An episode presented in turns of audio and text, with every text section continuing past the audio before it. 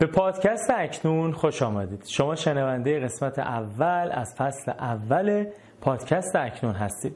این پادکست واسه اینه که به تماشای زندگی یک نفر بشینیم و خلوت اون آدم رو با خودش مرور بکنیم. ببینیم چطور فکر می‌کنه چطور تصمیم می‌گیره اشتباهاتش چی بوده مسائل مشکلاتی که داشته چی بوده و چطوری حلش کرده. واقعیت اینه که ما خیلی وقتا آدمایی که می‌بینیم به یه جایی رسیدن چیزی دارن کارخونه دارن مدرکی دارن استاد دانشگاهی هن. آدم معروفی ما فقط ویترین ظاهری رو می‌بینیم یا آرزو می‌کنیم جای اون بودیم. می‌خوایم از خودش بپرسیم آیا از همین چیزی که داری راضی هستی؟ می‌خواستی اینجا برسی و رضایت داری؟ مسیر طی شدت واسه اینکه به اینا برسی چیه؟ چه مشکلاتی رو پشت سر گذاشتی؟ الان کجایی؟ با چه کیفیت زندگی می‌کنی؟ و مسیر پیش رو چیه؟ انتخاب های آینده چیه؟ و اینها رو با ما شنوندگان پادکست به اشتراک بگذاره من سجاد سلیمانی میزبان پادکست هستم و با مهمانان صحبت می‌کنم. مهمون قسمت اول پادکست اکنون علی سریزدیه بچه سریزد یزد و مؤسس سایت دکتر دکتر. سایتی که در حوزه پزشکی و خدمات پزشکی جزو سایت بسیار معروفه. می‌خوایم با این آدم صحبت بکنیم و زندگیش رو مرور بکنیم. البته اینم بگم که علی خودش قصه گوی خوبیه و داستانها رو داستانهای زیادی داره و داستانها رو خیلی خوب با ما به اشتراک می‌ذاره و بیان می‌کنه. امیدوارم از شنیدنش لذت ببرید و لابلای این قصه ها نکته هایی هم برای زندگی خودتون پیدا بکنید.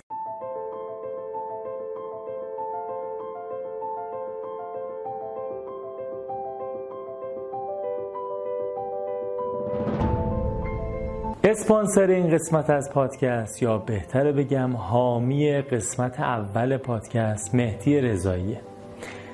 در واقع هیچ کس نمیاد اسپانسر قسمت یک از یه پادکست باشه.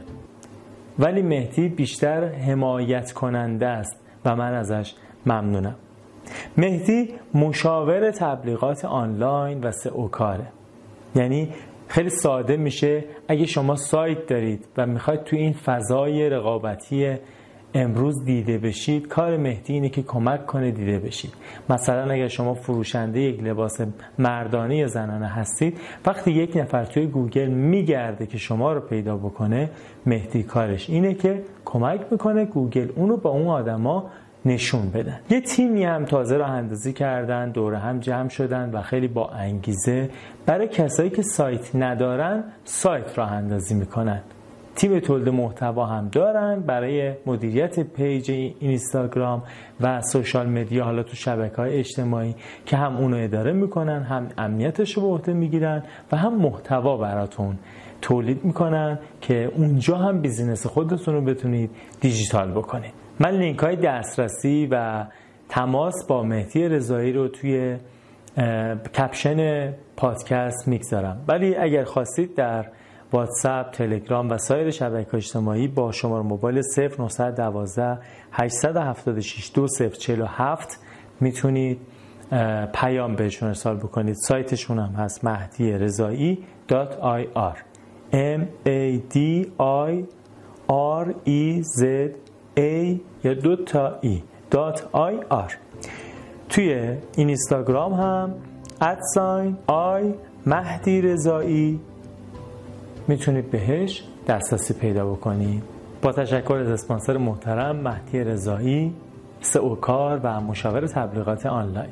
خب دیگه طولانیش نکنیم. حالا بریم سراغ خود پادکست و علی سرگزدی مهمان برنامه و حرفاشو با هم بشنویم. علی جان سلام. خیلی خوش آمدی به پادکست اکنون. علی سرگزدی مدیرعامل سابق دکتر دکتر.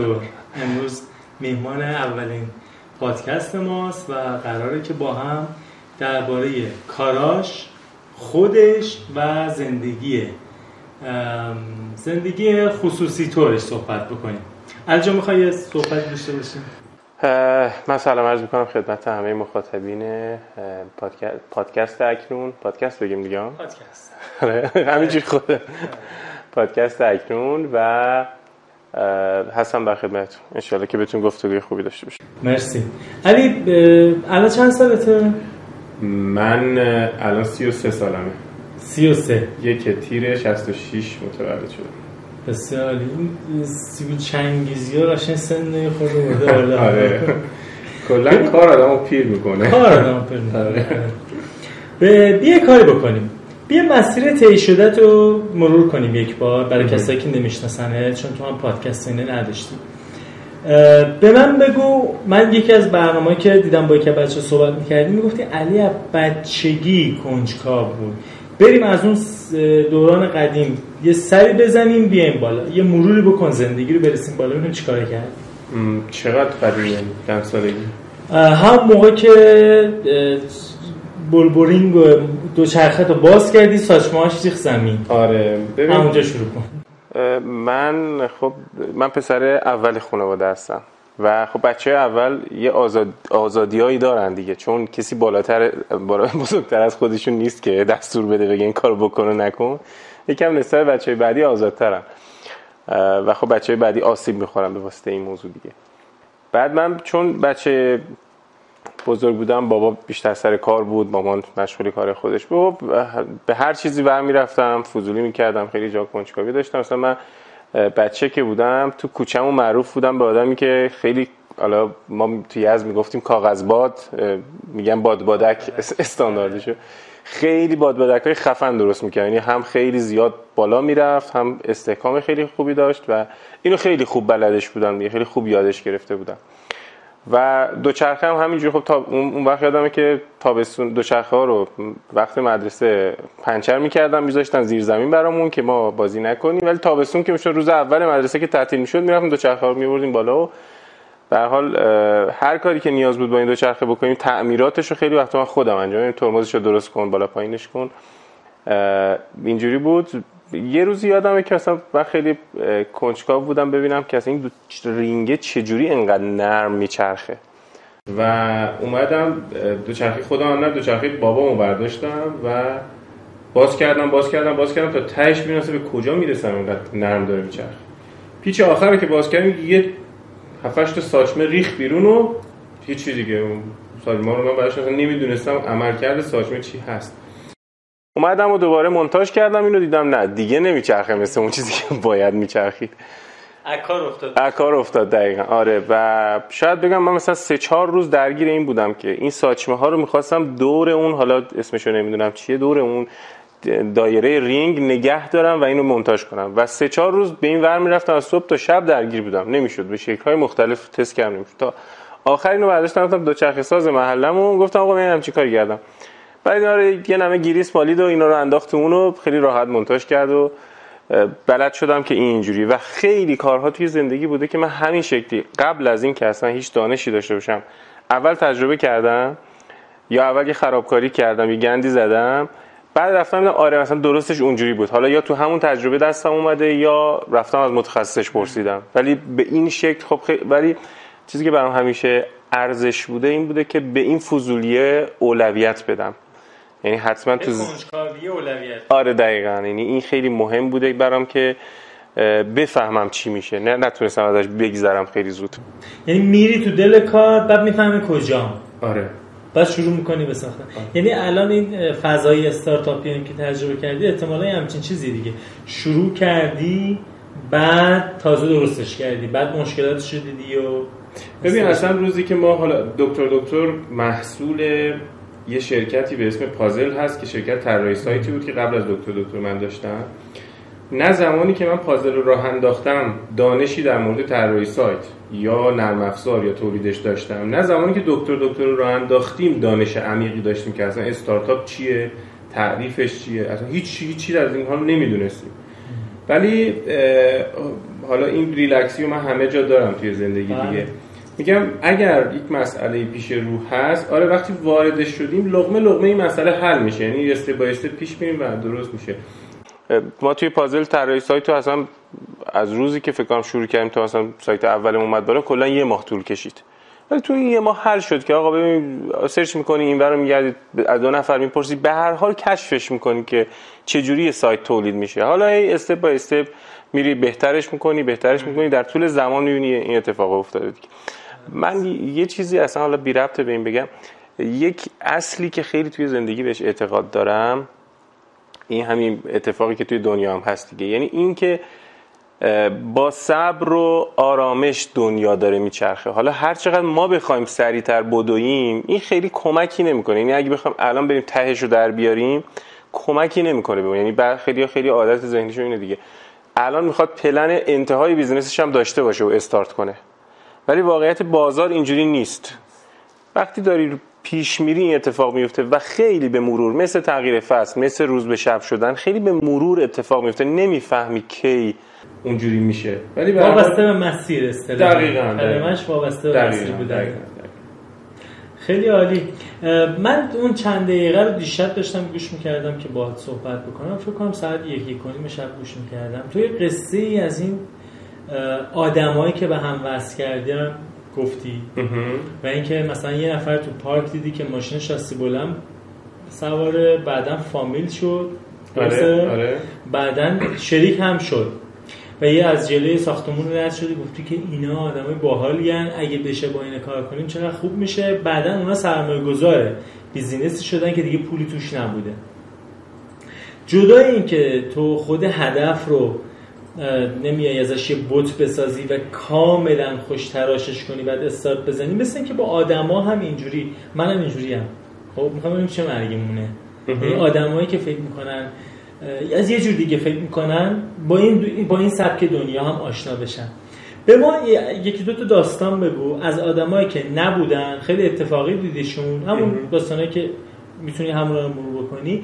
بعدا جزو لاینفک business ت شدن یا اصلا اومدن تو خونه مثلا شوهر آبجیت شدن مثل این که نه؟ اینا یکی دو تا اینا رو بگو. ببینیم این در مورد شبکه سازی هم می‌خوام صحبت بکنم. چون شبکه سازی الان در دنیای جدید اونجوری که من مدیریت زمان هم درس میدم اینه که شما اگه در یک بازه زمانی بلند مدت می‌خوای موفق بشی شبکه سازی مهمه. می‌خوایم بریم علی سریزدی بچه سریزد یزد چطوری شبکه سازی می‌کنه؟ ببین به این اتفاقی که الان داری میگی حالا مثالاشو الان می‌زنم که کجاها برای من اتفاق افتاده. جنسشو نمی‌دونم چیه یعنی چرا این اتفاق میفته هنوز برای خودم در حاله ای از ابهامه و همیشه هم هست تو زندگی هممون هم هست. یعنی هر کسی و همه احتمالا این مثال هایی از این جنس دارن دیگه.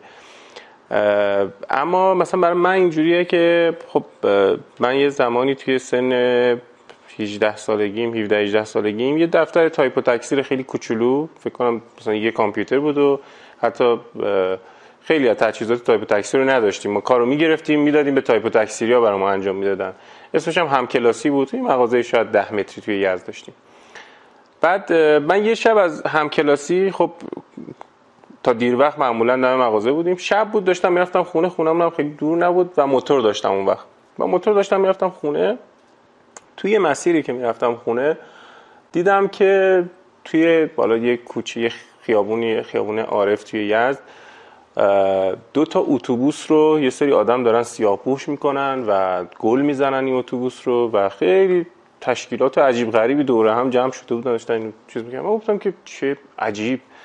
چیکار می‌کنن و دیدم آره یه بنده خدای خونه روبروی فوت کرده و اینا دارن گل می‌زنن اتوبوس رو سیاپوش می‌کنن که فردا صبح مثلا تشییع جنازه هست یا همچین اتفاقی رو پیش ببرن. فردا صبح هم اتفاقا برکه میگشتم دیدم که آره این اتوبوس ها دارن میرن به سمت اون خلده است من اون زمانی که اتوبوس رو دیدم حالا توی نمی‌دونم توی چه شرایطی بودم ولی یه جایی انگار که خیلی عمیق خواست اینجوری به خودم گفتم که چقدر خفن. یعنی آدم اگه می‌شد با یه همچین کسایی کار می‌کرد چقدر مثلا نونش تو روغن بود چقدر خوب بود. خیلی عمیق می‌دونم که این فکر توی ذهنم عبور کرد. یعنی نه اینکه حتی آرزو بکنی و بگی به خودت تو اصلا این بازی ها نه. یه چیزی دیدیم مثلا می‌بینی یهو دلت می‌خواد دیگه. یه جایتون رو می‌خواد. خب؟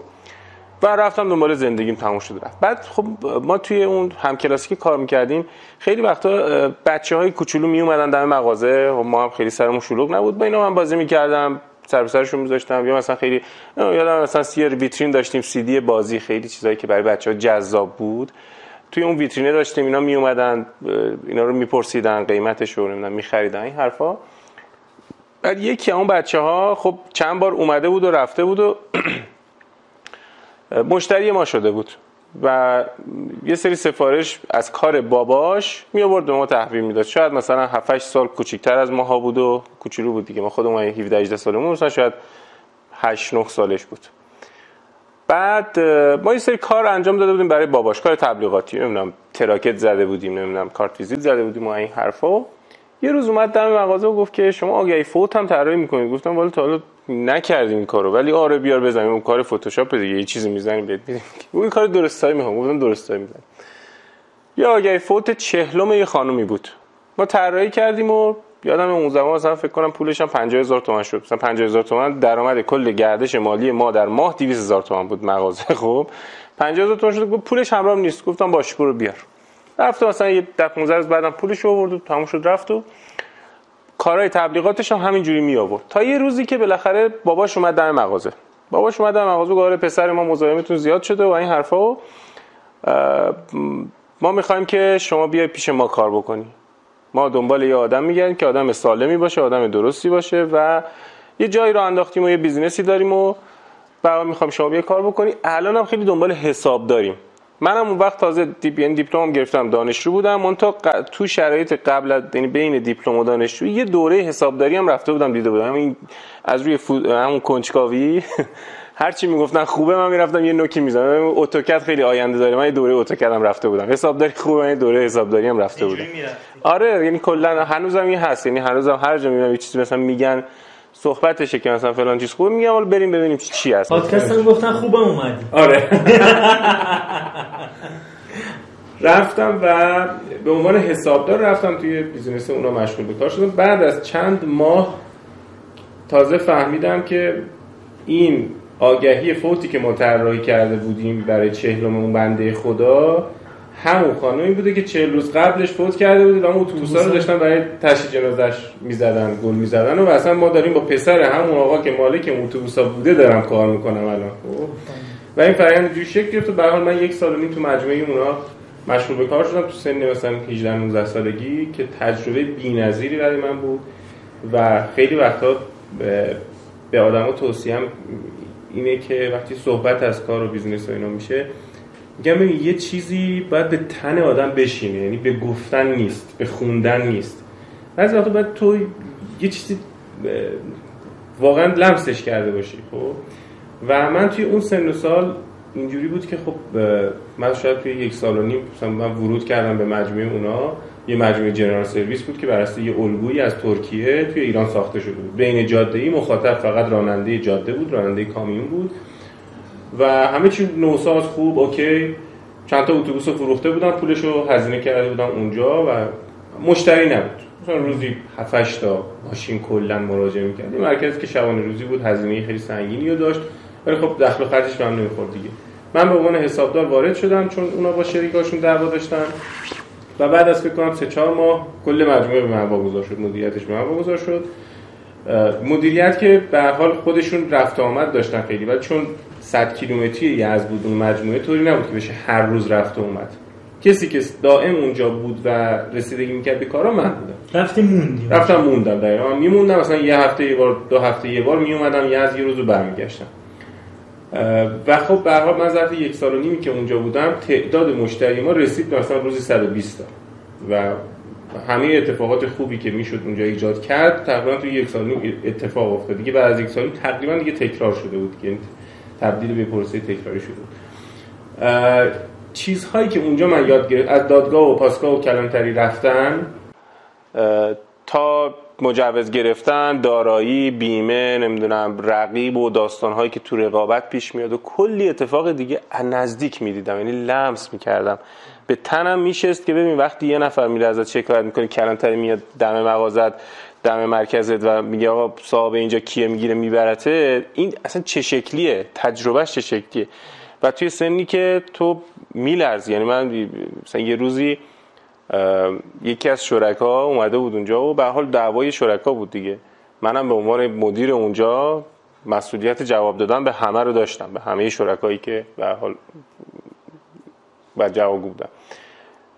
اینا اومده بودن یه موجودی انباری گرفته بودن. برای اینکه می‌گفتن نه آقا این موجودی که شما اعلام می‌کنید فیکه مثلا تقلبی و واقعی نیست. ما یه موجودی انبار گرفتیم و اون شریکه که اومده بود موجودی بگیره اون یه دار داشت دفتری که یادداشت می‌کردن و نوت بند داشتن اینو گذاشت تو کشوش قفل کرد و رفت از. گفت من بقیه‌شو یه هفته دیگه میام می‌گیرم. گفتم آقا نمیشه که یه هفته موجودی باید پشت سرم بگیریم تموم بشه. یه هفته دیگه میاد دو دوباره همه چی به هم خورده. اصلا ما از این انبار قرار فردا صبح جنس برداریم خرج بکنیم. و اصلا نمیشه اینجوری. گوش نداد رفت دیگه. این چون تا اندازه دستش اومده بود که موجودیه اونجوری که فکر می‌کنه تقلب نیست و همه چی واقعی هست. رفت یز و ما هم کار داشتیم باش. اون مثلا فکر کن دو روز موجودی کرده بودیم. حالا دفترش یکی گذاشته تو کشو رفته و ما هیچی دسترسی نداریم. کنی کار دو روزمون رو ریختیم دور زنگ زدم به یز و به بقیه شرکا گفتم که داستان اینه این شرکت اومده اینجا و یه همچین بحثی پیش اومده. اونا رفت. گفتم آقا کشوش رو کشو زپرتی دیگه قفلش رو بکشید بردارید. دفتر رو کارتون رو بکنید. با ما مسئولیتش. گفتیم باش. ما کشو رو یه پیچوشتی انداختیم کشیدیم و دفتر رو برداشتیم و تموم شد. یک هفته بعد شریک اومد اونجا و گفت کی قفل کشو من کشید گفتم من. رفت و با ماشین کلانتری برگشت. کلانتری اومد تو دفتر و گفت که این آقا میگن که اینجا یه دزدی اتفاق افتاده. گفتم نمی‌دونم دزدی نه دزدی نداشتیم و گفتم این میگن کشو مال ایشونه. گفتم آره کشو مال ایشونه. قفلش هم شکسته شده. گفتم من شکستم. صورت جلسه کرد و رفت. بعد دیدیم که آقا رفتن کلانتری ادعا کردن که مثلا 300 میلیون چک من تو این داشتم. حالا 300 میلیون پول سال 86 مثلا. 300 میلیون چک تو این داشتم و این داشتم و این داشتم و این داشتم و یه صورت جلسه بلند بالا و فرستادن دنبال ما که آقا شما فلان روز باید بیای. کلانتری و بعد بریم دادگاه. من دو هفته خواب نمی‌رفتم یعنی واقعا ترسیده بودم. گفتم حالا اگه اینا مثلا پشت تلفن به من اوکی دادن با ما دب بکنن گردن نگیرم من چه غلطی بکنم؟ آخه اصلا این بچه 18 19 ساله من مسئولیتی همچی چیزی رو گردن گرفتم. اونم که قالتاق رفتم از این همچی ادعایی کرده و و خب این به تنم یعنی دو هفته من یه استرسی کشیدم تا فهمیدم چقدر آدما راحت می‌زنن زیر حرفشون. چقدر آدما راحت اصلا یه چیزی رو یه صحنه رو به صحنه دیگه جلوه میدن. یا به حال این تجربه تجربه بوده که شاید توی اون سن وقتی تو می‌کشی از یک چیزای عبور می‌کنی مشابه اون حتی. که این عبوره باعث میشه که تو فرآیند کارآفرینی بعدها وقتی تو اسکیل بزرگتر تو لول بزرگتر به همچین چیزایی می‌خوری قابل حذفتر باشه برات موضوع. مسئله دیگه به اندازه ای که دفعه اول باش مواجه شدی برای چالش نداشته باشه. و چیزایی از این جنس یا مثلا یه اتفاقی که از این جنس اتفاقایی که یه نفر میاد توی زندگی یادمه که ما اون زمانی که همکلاسی رو داشتیم خب تو سن 17 18 سالگی 18 19 سالگی با بچه ها خیلی می‌رفتیم بیرون. پارک می‌رفتیم بیرون می‌رفتیم. و یه پسری بود که خب این همیشه با موتور بچه ها می اومد حتی خودش موتور هم نداشت. با موتور یکی از بچه ها می اومد مثلا عقب موتور یکی می اومد پارک همیشه بعد یه خود دیدیم که یه تایمی این یه رونیز داره که با رونیز میاد و میره و خودش ماشینو ما گفتیم که چی شد؟ خدا این آدمه یو این همه پول از کجا اومد؟ اون رونیز هم اون وقت مثلا جزء شاسی بلندای خوب بود. خیلی ماشین تعددش مثل الان زیاد نبود. خیلی به چشم اومده بود این موضوع. بعد بچه ها پرسیدن بچه ها گفتن که آره این یه جایی داره کار می‌کنه که چند سال بزرگتر از ما بود. گفتن این داره یه جا کار می‌کنه که سابکارش رفته خارج از کشور نیست و رونیز رو دادن دست این فعلا سوار بشه کار بکنه باش کاراشو پیش ببره تا بعدا که اومدن مثلا بگیرن. گفتم عجب و چه سابکار خفن. این سابکار رو پیدا بشه ما یه دونه داشته باشیم بعدمون نمیاد. خودت بعدن سابکار شدی این جنسی شدی. نه هنوز نه. تا خیلی سابکار خیلی باید پول دار باشه که یه همچی اتفاقی اصلا بکن رونیز تو بیخیال می دست یه نیرو میگه حالا دو هفته دستت باشه من دارم میرم خارج میام تو اصلا سوار شد بعد چندین سال گذشتن شاید 4 5 سال از این ماجرا گذشت آره بیشتر 4 5 سال بیشتر این اینی که میگم مال سال 86 مثلا سال 94 34 ما تو یه جایی حالا یه جلسه ای داشتیم که با دامادمون با هم داشتیم. خواهر من تو این مثلا سال 93 ازدواج کرده بود. ما سال 94 با دامادمون یه جا جلسه داشتیم با هم داشتیم می‌رفتیم. تو پیاده رو توی خیابون داشتیم می‌رفتیم. همون پسره که رونی سوار می‌شد رو دیدیمش. من تو پیاده رو روبرو داره میاد. وایسادیم حالا احوال. داماد ما یه نگاهی بهش کرد و رفت. اصلا وای نستاد که مثلا معرفی کنیم. یا این رفیقمه دامادمونه فلان. رفت جلوتر وایساد. تا ما صحبتمون تموم شد. رسیدمش گفتم وای نستادی رفتی. گفت نه این فامیلیش فلانی و این قبلا چند سال پیش پیش ما کار می‌کرده و این اتفاق بینمون افتاده و دعوا شده و این حرفا. گفتم کجا پیش شما کار می‌کرده؟ گفت که فلان جا پیش ما کار می‌کرده توی که شرکت ها من گفتم که نکنه تو قبل از مثلا ماشین الان رونیز داشتی. باره من یه زمانی اون وقت مثلا رونیز داشتم. خب. بعد من کرکوپرم ریخته بودم من اون روز که می‌خواستم یعنی می‌گفتم اگر بشه با این آدم ها مثلا آدم کار بکنه یا ساب کارشون باشن چطوری میشه که این اتفاق میفته که خب اون آدمه میاد میشه داماد ما؟ یعنی سابرونیزیه شد دوماده دقیقا سابرونیزیه بعد از چند سال آره دقیقا.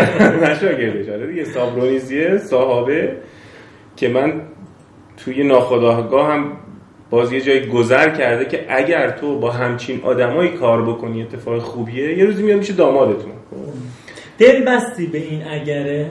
نه اصلا این اگر جنس نه اصلا این جنسش میگم یک لحظه ای عبور می‌کنه که اگر می‌شد بفهمی کی اینو چجوری می‌خوای که اتفاق میفته که همش می‌خواستن خب؟ نمی‌دونی چه جوری میشه که نمی‌دونی یه چیزی رو می‌بینی یه جایت اینو یهو می‌خواد به شکل عمیقی می‌خواد و این تو ناهوشیاره. خیلی هوشیار نیست. این تو اینجوری نیست که بگی آره من یه ساب کار پیدا. وقتی بعدا استیو جابز میگه دیگه میگه این نقاط زندگی رو که بعدها به هم وصل می‌کنی می‌بینی ای مثلا اونجا که این اتفاق افتاد و اونجا که اینجوری شد بعد نتیجهش رو من دارم بعد از ده سال می‌بینی آره ربطش رو می‌بینی بعد از ده سال که نگاه می‌کنی. اونجا من اصلا هوشیار من به این نگاه نمی‌کرد که من می‌خوام با یه آدمی که اینجوری کار بکنم. ناهوشیار من می‌خواد که با این یارو که اینقدر خفن مثلا چند تا اتوبوس داره کار کنم با این یارو که اصلا اینجوری کار بکنم خب؟ اینجا حالا جالبیش این میشه که این آدمی که وارد خانواده شما بعدا در دکتر دکتر هم وارد بله. قضیه میشه بله، درسته؟ بله. یه بال مهمی میشه اونجا. دقیقاً دقیقاً. اونم بگو که این آدمه اونجا میاد یا می‌خوای یه من یه جور دیگه می‌خوام البته باید صحبت بکنم. در واقع می‌خوام یه با هم یه گپ زدن سعیمی طور داشته باشیم. ببین الان یه مثلا پسر 18 19 ساله وارد بیزینس میشه. بعد میگه خوب نبود. جاشو عوض می‌کنه. یه با من بعد حرف زدن. گفتن دو ساعت بیشتر بمون. گفتن این کار بکن. داری میری تی بکش بعد برو. نمی‌دونم. یه کاری مثلا اینجوری بهش میگن. طرف نمیمونه که یه شغلی رو مزه کنه. آره. ارتباط ایجاد کنه. سختی کار رو بچشه. بفهمه که آقا مثلا اگه من اومدم اینجا مثلا این کارو بکنم و دستمال بردارم می‌زنم تمیز کنم. شاگردی کردنه بلد نیستم. تو میگی من حسابدار شدم. یعنی طرف اومد که آقا اینجا مثلا چقدر در میاری؟ دو سه برابر بیشتر بهت بدم بیا پیش ما حسابدار باش. بله. حسابدار به معنای رئیس نیست. یعنی یه کارمندی میشینی یه گوشه کار رو انجام میدی. اسمت حساب داره باید کار دیگر هم بکنی. درسته؟ آره. منو بذارید اینجایی که هم کولر داره هم بخاری داره. به من هیچی نگید من کارم بکنم برم. تو حسابدار وارد شدی رشدم کردی به دنگ دوزی هم زدن آره. غیر از اینه. یعنی من زندگی تو که دارم مرور می‌کنم تو وارد یه کار کوچولو میشی بعد اونجا وای میستی بزرگش می‌کنی. از قصه های ورود به اون مجموعه که چطور تو وارد شدی چطور رشد کرد. یه خورده اگه حضور زنداری دوباره قصه به ما بگو. چون تو دکتر دکترم من لازمش دارم اینو. چطور واستادی حسابدار شدی طراحی هم کردی؟ بعد گفتن حالا که تو خوبی بمون وسط این بیابون ما رفتیم. چطور شد؟ یه خورده اینا به ما بگو. ببین خب اینی که دقیقا جنسش اینجوری یعنی هنوزم من یکم به یاران برای استخدام آدما اینه که جنسش اینجوری یعنی هنوزم من یکم یاران برای استخدام آدما اینه که تسک واحد رو نخوام. بگم یعنی خیلی آدما ذهنشون دقیقا همینه که میگه. میگم ببین من بگید شفاف چه کاری باید بکنم؟ آره تو بیزنس حرفه‌ای یه جاهایی اصلا سازمان می‌رسه به scale ی که اگر اینجوری نباشه جای تعجب داره خب؟ ولی خیلی وقتا برعکس اینه. یعنی تو زمانی مسیر رشد آدم اتفاق میفته که تو همه مهارت هایی که باید رو بتون کسب بکنی یه جایی. مثلا امروز یه مثلا فرض کن UX کار خوب کسی که اتفاقا قبل از اینکه بخواد سراغ نرم افزار و ابزار و دانش تخصصی خودش بره و تو اون زمینه خوب باشه باید مهارت ارتباطی خوب داشته باشه. و این چیزی که تو تجربه به دست میاد نه تو کتاب نه تو خوندن. کف بازار. کف بازار دقیقا. باید بری کف بازار ببین آقا اصلا UX یعنی آقا اگر که مثلا من باید کاربرم و بفهمم کیه این فهمیدن یعنی باهاش نشست و برخاست بکنم باش زندگی بکنم. تا ببینم اصلا اون یارو کیه و چی می‌خواد حالا برم design بکنم. این یه تیکه جدا از کار دیگه خب؟ حرف بزنیم. که من اگه دارم میرم مثلا 22 سالمه مدرک دارم یه مهارتی دارم دارم میرم سر کار مدیر عامل اینجوری بهت نگاه می‌کنه. بله خب؟ بله. این مدیر عامل مسیر طی شده خودش رو ببینیم. تو رو حسابدار بردم بعد شدی وسط یه گاراژی 100 کیلومتر دور از شهر مثلا. آره. خب؟ اونجا چطور رشد کردی؟ چی کارا می‌کردی؟ اینم بگو. اوکی ببین سه چهار ماه اولی که من توی اون مجموعه وارد شدم که اوج دعواهای سه چهار تا شریکی بود که خب اونجا با هم بودن. و حالا اتفاقات عجیب غریبی که بین شرکا اتفاق میفته معمولا یکی قدرتش بیشتره یکی ضعیفتره بعد تو دعوا اینا با هم توقع دارن یکی طرفشون رو بگیره. نمی‌دونم انواع چیزهایی که این وسط بین شرکا پیش میاد خب. و اتفاقات عجیب غریب اصلا لابی های عجیب غریبی که اتفاق میفته بین اینا. خب تو سه چهار ماه من درگیر این بودم که هم اعتماد همه رو جلب بکنم هم به نوعی بتونم این وسط کارمو پیش ببرم دیگه چون کار حسابداری اسمش حسابداری بود. ولی کسی که پشت صندوق میشست و میفروخت و با راننده سر می‌زد من بودم. خب کسی که مسئولیت کل جنسی که اونجا توی انبار بود و رو محوطه بود ما یه مجموعه شبانه روزی که خب جنس روی محوطه و انبار و همه جا ریخته بود دیگه پخش بود جنس تو مجموعه. و من باید مدیریت بکنم که آقا جنس گم نشه. موجودی انبار به هم نخوره. حسابدار نیستی نگهبون هم نگهبون هم هستی دقیقا. یعنی تو مسئولیت اون جنسه با تو این نیست که فقط حسابش رو نگه داره. اگر اون جنسه گم بشه یقه تو رو می‌گیرن خب. و تقریبا یادمه تو اون سه چهار ماه من خیلی وقتها بود که من مثلا 48 ساعت نخوابیده بودم. وقتی میخوابیدم دوباره 7 8 ساعت میخوابیدم. دوباره 48 ساعت نمیخوابیدم. چون اگر تو میافتیدی روی یه قاعده ای که بگی آقا من این ساعت میرم میخوابم این ساعت بیدارم خب خیلی تابلو بود اگه می‌خواست کسی یه بالا پایینی بکنه تو اون تایمه بر پلن می‌کرد روش من همه پلن رو باید به هم میریختم که اصلا معلوم نباشه علی کی هست کی نیست کی میخوابه کی بیداره. من یه موقع ساعت پنج صبح میخوابیدم تا نه صبح مثلا. خب؟ چرا ول نمی‌کردی بری خونه تو اون سن خب ببین یه بخشی از ماجرا که پولی بود که می‌گرفتم. چون مثلا من اون زمان شاید سه برابر حقوق پایه قانون کار پول می‌گرفتم. حقوق می‌گرفتم خب. بخش دومش این یکم نمی‌دونم خودمونی بگم یه کرمه دیگه. یعنی یه کرمیه که انگار تو اون چلنجی که وجود داره رو دوست داری. شاید برمیگرده به همون کرمی که آقا تو چرا میشه مثلا رینگ دو چرخه تو باز می‌کنی توش چیه چه جوری میچرخه؟ خب؟ مسئله کشتی می‌گیری. آره خب چالش رو بل دقیقاً خیلی برام جذابه که اگر مسئله وجود دارد بتونی حلش بکنی بتونی بالا پایینش کنی اصلا بفهمیش چیه. چرا این جوریه؟ خب اونجا من چیزی که می‌دیدم حال توی اون سن سال درک خیلی عمیقی نداشتم نسبت به کاسبی ولی در حدی که یه تایپ تکثیری کوچولو داشتم و اومده بودم حالا یه لول بالاتر می‌دیدم که آقا چه پتانسیل عظیم اینجا خوابیده. یعنی مثلا تردد جاده یزد بندر عباس که حالا جاده ترانزیت اصلی کشور هست یک تردد عجیب غریب داره این جاده بعد یه کاری که دقیقا مخاطب خود راننده هست و یه مرکزی که خب اصلا یه تغییر عجیب بود توی اون صنعت. این تو راننده باید بره توی یه جایی کامیونشو بذاره پاش وایسه توی فضای چرب و چیلی و روغن وایس کار بکنه اونجا. خب؟ و اینا اومده بودن یه ساختمونی درست کردن با یه تغییراتی که اصلا راننده نباید اونجا وایسه. راننده می‌تونه دنبال کار زندگیش بعد اگه ماشینش سرویس شده تحویل بگیره. خب اینا همش پتانسیل خیلی خوبی بود که من می‌دیدم آقا چقدر اینجا پتانسیل داره اما کاری براش نمیشه. خب تو اون سه چهار ماه اول من هم تبلیغات می‌کردم یعنی انواع مدل هایی که می‌شد یه جوری جذب کنیم. مثلا راننده رو جذب کنیم. از م... از مذاکره. حسابداری می‌کردی به فکر اینم بودی که تبلیغ کنم اونا رو بکشونم بیارم تو. دقیقاً. به من چه تو کارت نبود؟ اصلا. یعنی اصلا این چرا من... نمی‌گفتی به من جا؟ به خب من چه؟ جذاب بود برام که من بتونم اینجا یه رونقی بدم. اصلا به من هیچ ربطی نداره اصلا این تسک از من نمی‌خواستن. ببین حتی اگر سفارش طراحی به من داده می‌شد این تسک جداگانه ای بود که پول جداگانه بابتش پرداخت می‌شد. خب؟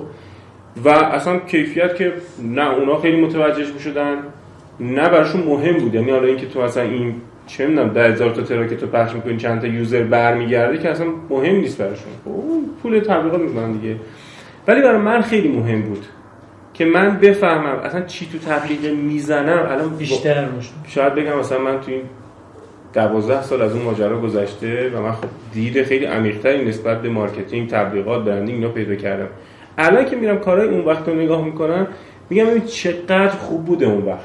یعنی چقدر خفن بوده. من یادم اون وقت. مثلا اولی بود که این داستان پلاک ها عوض شده بود. مثلا آره دیگه سال دوم سوم دولت احمدی نژاد بود. تازه این پلاک ها عوض شده بود. شده بود این پلاک هایی که 11 12 فلان داشت. و پلاک ملی شده. بود داره یا مثلا کارت سوخت و اینا سالهای اولی بود که اومده بود خب. و ما مثلا یکی از کارهای خیلی خوبی که انجام دادیم یه برچسب درست کرده بودیم که لیست کل پلاک ها با مربوط به کدوم شهره. چون اصلا من من می‌دیدم راننده می اونجا حرف می‌زنن. همه حرفشون اینه که مثلا این 14 است. 14 مال کجاست؟ اون میگه مال فلانجا اون میگه مال فلانجا. اوه چه فرصتی اصلا ببین تو اگه یه چیزی بزنی که این لیست رو یه جا, یه جا داشته باشن تو ترکوندی چون همه دنبال این لیسته کل محتوا در واقع. دقیقاً دقیقاً محتوایی که مخاطب, مخاطب دنبالشه خب؟ و به سادگی این برچسب رو شما مثلا 100 هزار تا این برچسب رو چاپ کردیم. یعنی هی مخاطب میومد می‌خواست. لیبل بود می‌زد یه جا کامیونش می‌داد به فامیلاش این برنامه و این تبلیغات ما همه چیزش وایرال می‌شد دیگه. توش تبلیغ هم بود. آره دیگه بالاش تیتر رو تبلیغات مجموعه ما بود و این لیسته اینو خودت نوشتی. آره آره. این دقیقا هم میگم از صحبت های اونا به دست میومد دیگه. و اصلا یه اتفاق خیلی خوبی که برای من داشت و به شدت اینو توصیه می‌کنم این بود که حالا من بعد از مثلا فرض کن 6 ماه که گذشته بود و به حال من مدیر اونجا بودم به نوعی مسئولیت با من بود. 6 ماه. آره من بعد از چهار ماه تقریبا این به من محول شد و حالا بعد از 6 ماه من دیگه سوار کار بودم دیگه یعنی در تقریبا همه چیز همه چیز به من ختم شد. اما خب من اینجوری بودم که من هنوز همون آدم کف کار بودم. هنوز هم دست نشستی از کار بری پشت میز من رئیسم. اصلا. من هنوز کف کار با راننده رفیق بودم. راننده می‌خواست من کاری بکنه میومد با من صحبت می‌کرد میومدم با من درد دل می‌کرد. و این اتفاق من می‌دونستم مخاطب من دنبال چیه. ما تو اون جریان کارت سوخت مثلا یه کار خیلی خوبی که انجام دادیم که هنوز من خودم توی ماشین دارم استفاده می‌کنم. یه جاکارتیایی بود که آهن ربایی بود. جاکارت جاکارت که اون وقت خوب خیلی کم بعدها خیلی زیاد شده اون وقت خیلی کم بود. من میدم راننده این کارت گازوئیل رو عموما یا گردن می‌کنن تو پمپ بنزین می‌خوان برن و بیان سوراخ کرده و پانچ کرده و با این بند گردن می‌کنه.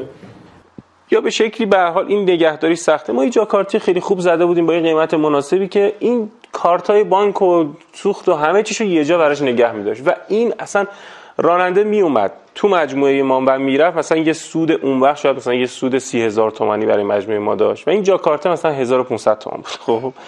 ولی اصلا به طمع جاکارته می اومد ورود به مجموعه ما می‌کرد. اصلا می‌رفتن داستان های عجیب غریبی که اتفاقی مثلا ما اونجا یه تعداد هموم درست کرده بودیم که دیده بودیم درد راننده توی جاده اینه که می‌خواد تمیز باشه و تعداد هموم هایی که تو جاده هست کمه و اونی هم که هست افتضاح کثیفه خب؟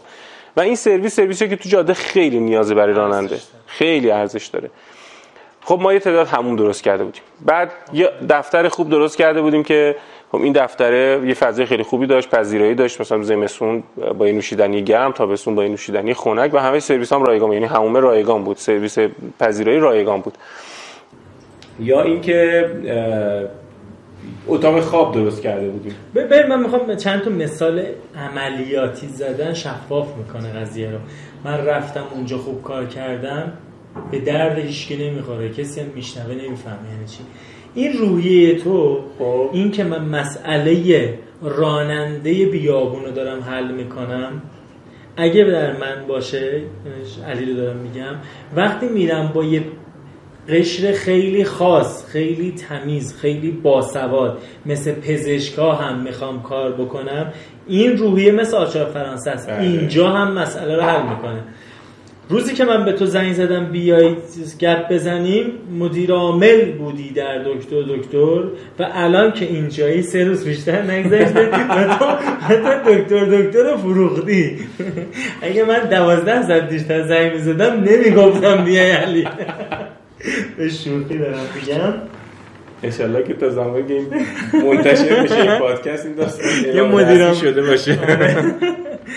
نه حالا جدای شوخی. می‌خوام بگم این شکل از روحیه باعث میشه که تو حتی وقتی حتی یه مسافرت می‌خوای بری بتونی بفهمی چطور لذت ببری چطور تو مسافرت حال کنی. چطور چیزی یاد بگیری چطور چیزی یاد بدی. هر جا باشه این مدل ذهنیه. میره اونجا. مستاق ازت می‌خواستم که گرفتم. آره، یعنی الان اون چیزی که من دارم می‌بینم راننده ها بودن. بعد اومدی برنامه نویس شدی. بعد کلا یه پلن با همون سایت رفتی تو دل دکتر دکتر. آره ببین دقیقا مایندست اینجوریه که تو چالش رو ببینی و حالا برای این چالش یه راه حلی پیدا بکنی. اصلا مهم نیست با چه ابزاری. ابزار رو می‌دونی که میرم اوکیش می‌کنم ابزار رو. یا خودم یاد می‌گیرم یا یکی پیدا می‌کنم بلد باشه. ولی منم که راه حل برای مسئله ایجاد می‌کنم. و این میشه شغل میشه پول میشه کلی اتفاق دیگه. اون موقع نمی‌گفتی دلار؟ چون یادم اون موقع دلار بالا پایین می‌شد کشور ناامنیه. اینا هم تو ذهنت هست؟ اصلا هیچ الان هم نیست. الان هم نیست. یعنی الان کسایی که همینجور میشینن این خبرها رو می‌بینن منفی ناامیدن جایی نیست کاری نیست تو اینجوری نیستی. اصلا من حد میگم الان حالا خیلی دنبال بیت کوینن دنبال یه سری راههایی هستن که به هر حال سریعتر بتونه یه شبه. آره دقیقا. حالا به هر حال روند معمول رو سریعتر طی بکنن. من همیشه باورم این بوده که ببین تو وقتی یک ارزشی رو تولید می‌کنی این پول به دنبالش هست. اصلا مگه میشه پول دنبالش نباشه؟ مگه میشه؟ چه می‌دونم استیو جابز ارزشی رو میده به دنیا. دنبال این اگه پول نباشه که خیلی دنیا دنیای بیخودی میشه خب؟ ولی مثلا اینه اون ارزشه چیه؟ همه تمرکز رو سمت ارزش نه سمت اینکه چی حالا دنبالش میاد. اگر اینجا ارزش ارزش واقعی باشه که همه اتفاقاتی که باید میفته یعنی وقتی من دارم برای راننده اون حجم از اتفاقات خوب رو رقم می‌زنم حتما که مجموعه من سود می‌کنه و پولدار میشه. وقتی برای دکتر هم باز دارم یه ارزشی خلق می‌کنم که از صفر تا صد مشکلاتی که داره داره حل میشه بازم آره چه فرقی می‌کنه؟ مهم اصل موضوع که کیفیت این ارزشه چقدره. حالا یه سو... من در مورد دکتر دکترم بحث دارم. اینه که الان من مدل ذهنی خودم رو در مرور تو می‌خوام داشته باشم. سوالم اینه که تو چطور روابطت رو ایجاد می‌کردی؟ ببین من یه مثلا همون نوجوونم جوونم وارد بازار کار میشم. آدم منو نمی‌شناسن خیلی اعتماد نمی‌کنن بها نمیدن حداقل مزد می‌گیرم من چه کار کنم؟ سوال پیشفرض اینه که یک سری شبکه اجتماعی خوب در بیزینس خودم در شبکه کاریم ایجاد کنم که من رشد کنم. با اینا من رشد می‌کنم. موافقی؟ بله. تو اونجا که داشتی با راننده ها کار می‌کردی اونجا اونجا چه جوری تو رو پذیرفتن؟ چه چالشایی با همکارات داشتی؟ چطور دوست شدی؟ چطور شبکه ایجاد کردی؟ و هنوز داریشون یا نه کلا گذاشتی؟ ببین سجاد خیلی سخته که در مورد اون وقت بگم چون اون وقت من خیلی کارام غیر ارادی پیش رفته یعنی دانشی نداشتم که آقا چیکار باید کرد. ولی یه کاری کردم که پیش رفته دیگه. حالا این که الان چه جوری بوده نمی‌دونم خب؟ ولی الان فهمم از این موضوعی که داری میگی اینجوریه که تو وقتی که خودت باشی خیلی یعنی خود خود علی می‌خواد رابطه بگیره با سجاد خود خودم باشم نه رولم نه نقابم. من هر اونجوری که هستم منو سجاد ببینه خب این خیلی رابطه رابطه عمیقتر و بهتری جوش می‌خوره. خب این چیزی که الان می‌فهمم در مورد اینکه این رابطه چجوری جوش می‌خوره و چجوری ساخته میشه. اما اینکه بستر ساختنش چجوری فراهم میشه از اقدامات کوچیکی که انجام میدی دیگه. این تو مثلا من می‌دونم که نمی‌دونم مثلا فرض بکن که من تو بچه های متمم یادم اولین باری که اصلا قرار شد من برای دکتر دکتر بیام تهران و اصلا برم سراغ در مورد سرمایه گذار تحقیق بکنم خیلی بازی بازی شروع شد این موضوع. یادمه که من مثلا پادکست صحبت های رادیو مذاکره محمد رو گوش می‌دادم. مثلا با حمید محمودزاده با امیر تقوی با آدمایی که اون وقت محمد رضا باشون صحبت می‌کرد. رادیو مذاکره محمد رضا شعبانی کسایی که آشنا نیستن آره. می‌تونن با سرچ کردن بهش برسن. یادمه که مثلا اون وقت به امیر تقوی پیغام زدم گفتم من که بچه متممم با محمد رضا یه آشنایتی داریم. می‌خوام این تو رو ببینم بشیم گپ بزنیم. به حمید محمودزاده همینجوری پیغام داد. و ما من هنوز با حمید محمودزاده رفیقم با امیر رفیقم. سر یک پیغامی که من از یک جایی شروع کردم دادم به اون آدم که بیام نیم ساعت با هم بشینیم یه حرفی بزنیم. رفتیم اون وقت هم نشستیم حرفم زدیم مثلا یه دیدگاهی به من داده یه اتفاقی تغییری برای من ایجاد کرده اون آدم و همچنان اون رابطه هست. خیلی ساده با یه ایمیل استارت می‌خوره با یه follow کردن اینستاگرام استارت می‌خوره. منتها خیلی مهمه که تو توی نگهداشتش چیکار می‌کنی؟ چقدر حواست هست که این آدمی تو زندگیت هست نیست؟ سالی یه باری سراغی ازش بگیرم. ببینم چه جوریه و پیش بریم من خیلی سر اقدامات کوچیک می‌بینم. نگهداشتت برای اون آدمایی که توی کار و بیزینس و این برمار آشنا میشید یه چند تاشو به من بگو. توی من جزو آدمایی مثل تو هم من تو الان با بچه هم صحبت می‌کنم میگم آقا شما تو اینستاگرام آدم خوبایی که پیدا می‌کنی به صد تاشون پیام بده دو تاشون بپذیرن و یکیش با تو جوین بشه برای چند ماه تو دگرگون میشی. بله. یه شبکه اجتماعی بزرگ میشی. قصه نگه داشتم از علی سریزدی رو من با یکی از عکس نوشته های محمد رضا شعبان علی که نوشته بود تو سایتت. آشنا شدم لایک کردم گفتم چه باحاله. گذاشتم تو پیجم الان اینجایی. خانومتم پشت دوربین نشسته. خانومامون هم پشت جفتشون اینجا. دو تا فربری هم, اینجا نشستن. خب چطور میشه که می‌رسه به اینجا؟ می‌خوام ببینم تو برای نگه داشته رابطت چه می‌کنی؟ علی سریزدی چیکار می‌کنه؟ ببین کار خاصی نمی‌کنه. همون کار خاصی چیه؟ کار خاصه اینه که ببین من سجاد رو اونجوری که هست دوستش دارم. همین. خیلی نه توقع عجیب غریبی از سجاد دارم نه قراره که برای اینکه چه می‌دونم خیلی وقتا رابطه می‌دونی رابطه اینجوریه که من می‌خوام برم طرف گول بزنم که باهاش باشم. می‌خوام خودم رو یه جوری ارائه بکنم که سجاد منو دوست داشته باشه. من همینی هم که هستم. اگر سجاد این علی رو پذیرفت هست. این رابطه به این رابطه جوش می‌خوره این رابطه. چیزی نیست که خراب شدنی باشه. خیلی وقتا ما موضوع روانی دیگه. تصور ذهنی ما یعنی من شخصا اگر یه مدل آدم خاصی رو دوست داشته باشم فکر می‌کنم اگه شبیه اون باشم دوست داشتن این طرف خودم میام شبیه اون آدمه می‌کنم. خب بعد می‌خوام حالا رابطه بگیرم. در صورتی که این یه نقابه دیگه. نقابی از اون آدمی که من دوست دارم ولی لزوما بقیه که این آدم رو دوست ندارم خب. ولی وقتی من خود علی هستم من با حمید محمودزاده من با خود محمد رضا شعبان من با تو چه فرقی می‌کنه؟ هر کدوم از بچه‌ای که حالا تو دایره دوستای آشنامون یا غیر آشنامون خب؟ این رابطه خب خیلی وقتا هم پیش میاد که اصلا رابطه شکل نمی‌گیره. نمی‌گیره. رابطه. نمیشه. طرف حال نمی‌کنه. با خود. خودت حال نمی‌کنه. تموم شد دیگه. خب اصلا نیست دیگه رابطه ای نیست. اصلا ممکنه ما من یه ارتباط business ی با تو داشته باشم. خب هفته یه بار بشیم سر این موضوع حساب کتاب کنیم. ولی رابطه نیست. فردا اگر این business تمام بشه اون رابطه هم تموم شده. ولی خیلی وقتا از آدم ها هیچ منفعتی برای همدیگه ندارن.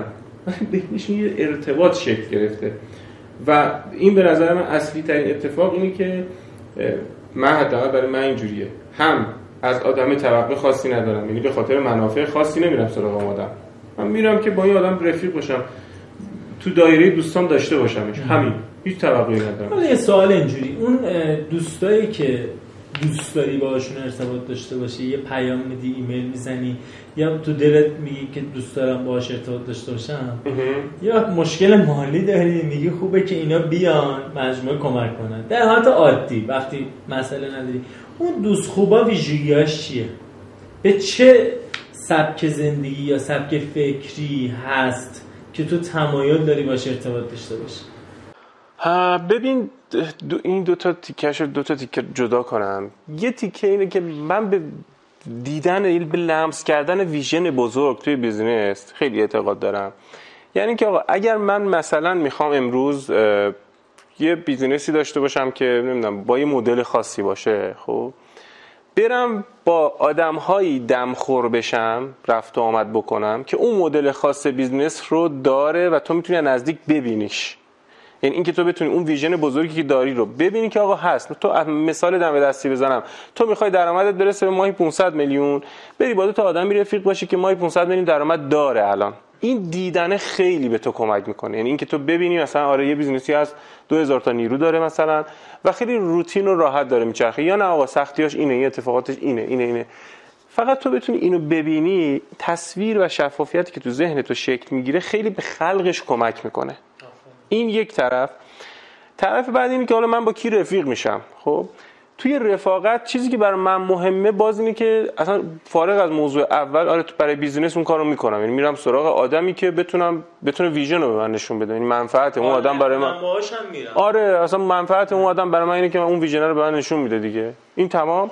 حالا تو رفاقت میرم سراغ آدمی که مثل خودم باشه. یعنی اینجوری باشه بی پرده باشه. من بتونم باهاش اونی که هستم باشم. اگر مثلا میگم من تو خونم نمی‌دونم ممکنه رو مب بخوام مثلا اینجوری بشینم جلو اونم بتونم اینجوری بشینم. نخوام مثلا سه ساعت جلو اون یه استایل دیگه ای بگیرم. خب؟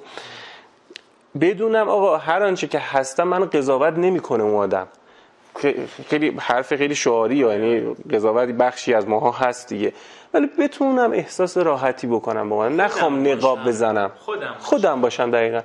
این برا من اولویت اوله. حالا اینکه اون آدم چی کار می‌کنه چه شکلی هست خیلی وقتا اتفاق میفته که من مثلا یه دوره شرکت می‌کنم با یکی رفیق میشم یه جایی میرم که اون آدم لزوما اون حرفی که داره می‌زنه دستاورد خودش نیست. یا اصلا position اجتماعیش نسبت به چیزی که داره میگه شاید بالاتر باشه شاید پایینتر باشه. کاری نداره. من خیلی نگاهم اینه که از هر کسی میشه به اندازه‌ای که باید یاد گرفت میشه به اندازه‌ای که باید منافع خودتو برداشت بکنی. منتها زمانی که تو فضای برداشت باشی. اگه تو فضای برداشت نباشی بهترین آدم های دنیا هم میان سر راهت قرار می‌گیرن و تو چیزی بر نمیداری از اونا. این خیلی ربطه به تو داره نه به اون طرف.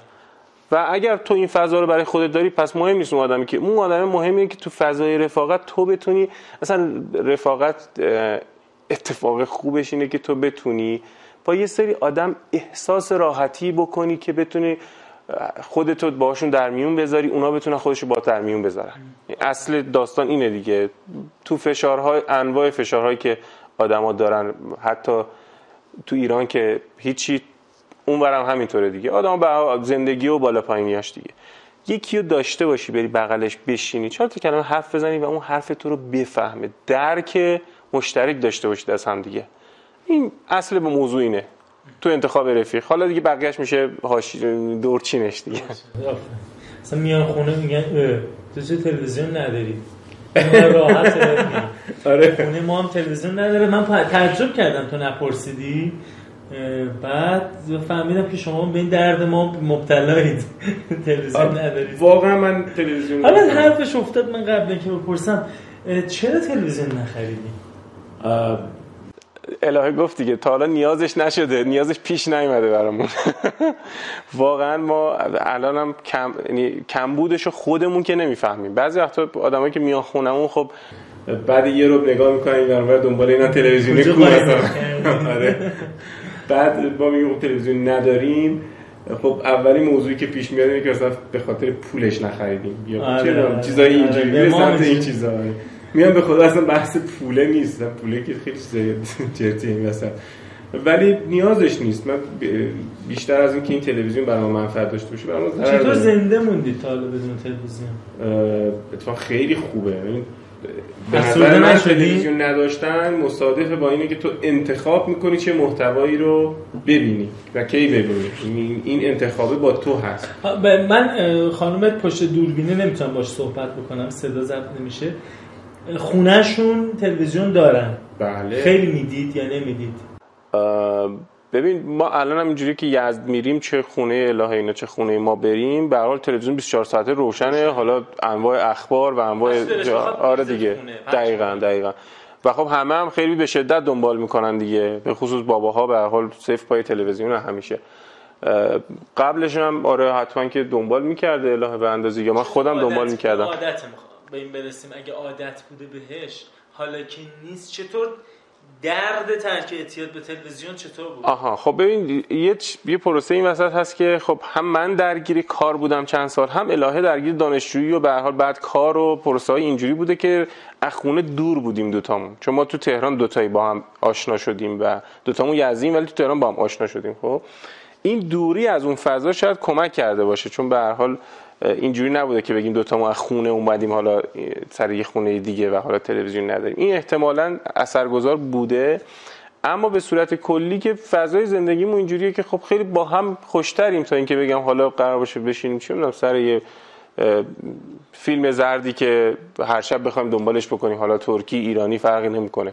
در نهایت تاش قرار اتفاقی بیفته. بیشتر ما خودمون با هم فیلم خوب می‌بینیم تا اینکه بخوایم هر چیزی که اون داره به خوردمون داده میشه توجه کنیم بهش. یعنی دکتر دکتر دکتر دکتر سابق با الهه میشینه خونه حرف می‌زنه. خیلی زیاد. خونه چه جوری میگذره؟ تلویزیون نیست رسیدیم من یه بار که به زنگ زدم اولین تماسمون قرار بود با هم صحبت کنیم. تو خوابیدی. دوازده شب پیام دادی ببخشید من حرف دارم باش خسته بودم خوابیدم. نوش جونه من حرفم اینه وقتی می‌رسی خونه تلویزیون نیست کسی که الان مدیر عامل بوده خب. با ببین حرف علکی نمی‌تونی بزنی نشسته اینجا. خب؟ چطور وقت میگذرونی؟ خونه چطور وقت میگذرونی؟ آیا کاراتو میاری خونه؟ ببین خیلی بستگی داره. آره کارم میره خونه. یعنی خیلی وقت ممکنه یه جلسه ای باشه که توی خونه برگزار بشه. به خصوص توی این شرایط کرونا که همه چیز دور کار هست.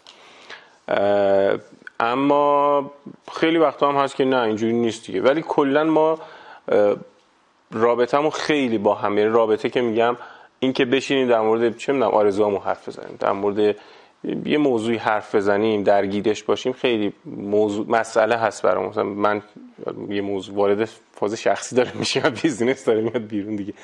ولی الان در کیفیت زندگی چیزیه که باید بشه در موردش تو؟ چرا من میگم؟ ببین ما تو بحث مدیریت زمان یه بحث مدیریت زمان زناشویی. زیر مجموعش میگه کوالیتی تایم زمان با کیفیت. زن و شوهر زمان با کیفیت با هم نداشته باشن کار مشترک نکنن گفتگو نکنن. اصولا این رابطه رقیقتر میشه رقیقتر میشه. خب؟ بله. مثلا هر جلو تلویزیون بشینیم نگاه کنیم زمان با کیفیت نیست. وقتی با هم میشیم چای میریزیم با هم صحبت می‌کنیم هر چه خبر امروز خسته ای حال نداری چرا تو توضیح میدی میشه اون رابطه خوبه. خواهم برم این جنسی تو زندگی چیاست؟ ببین بم... چی اومدم بگم یادم رفت. پرید این در آرزو هم حرف می‌زنیم؟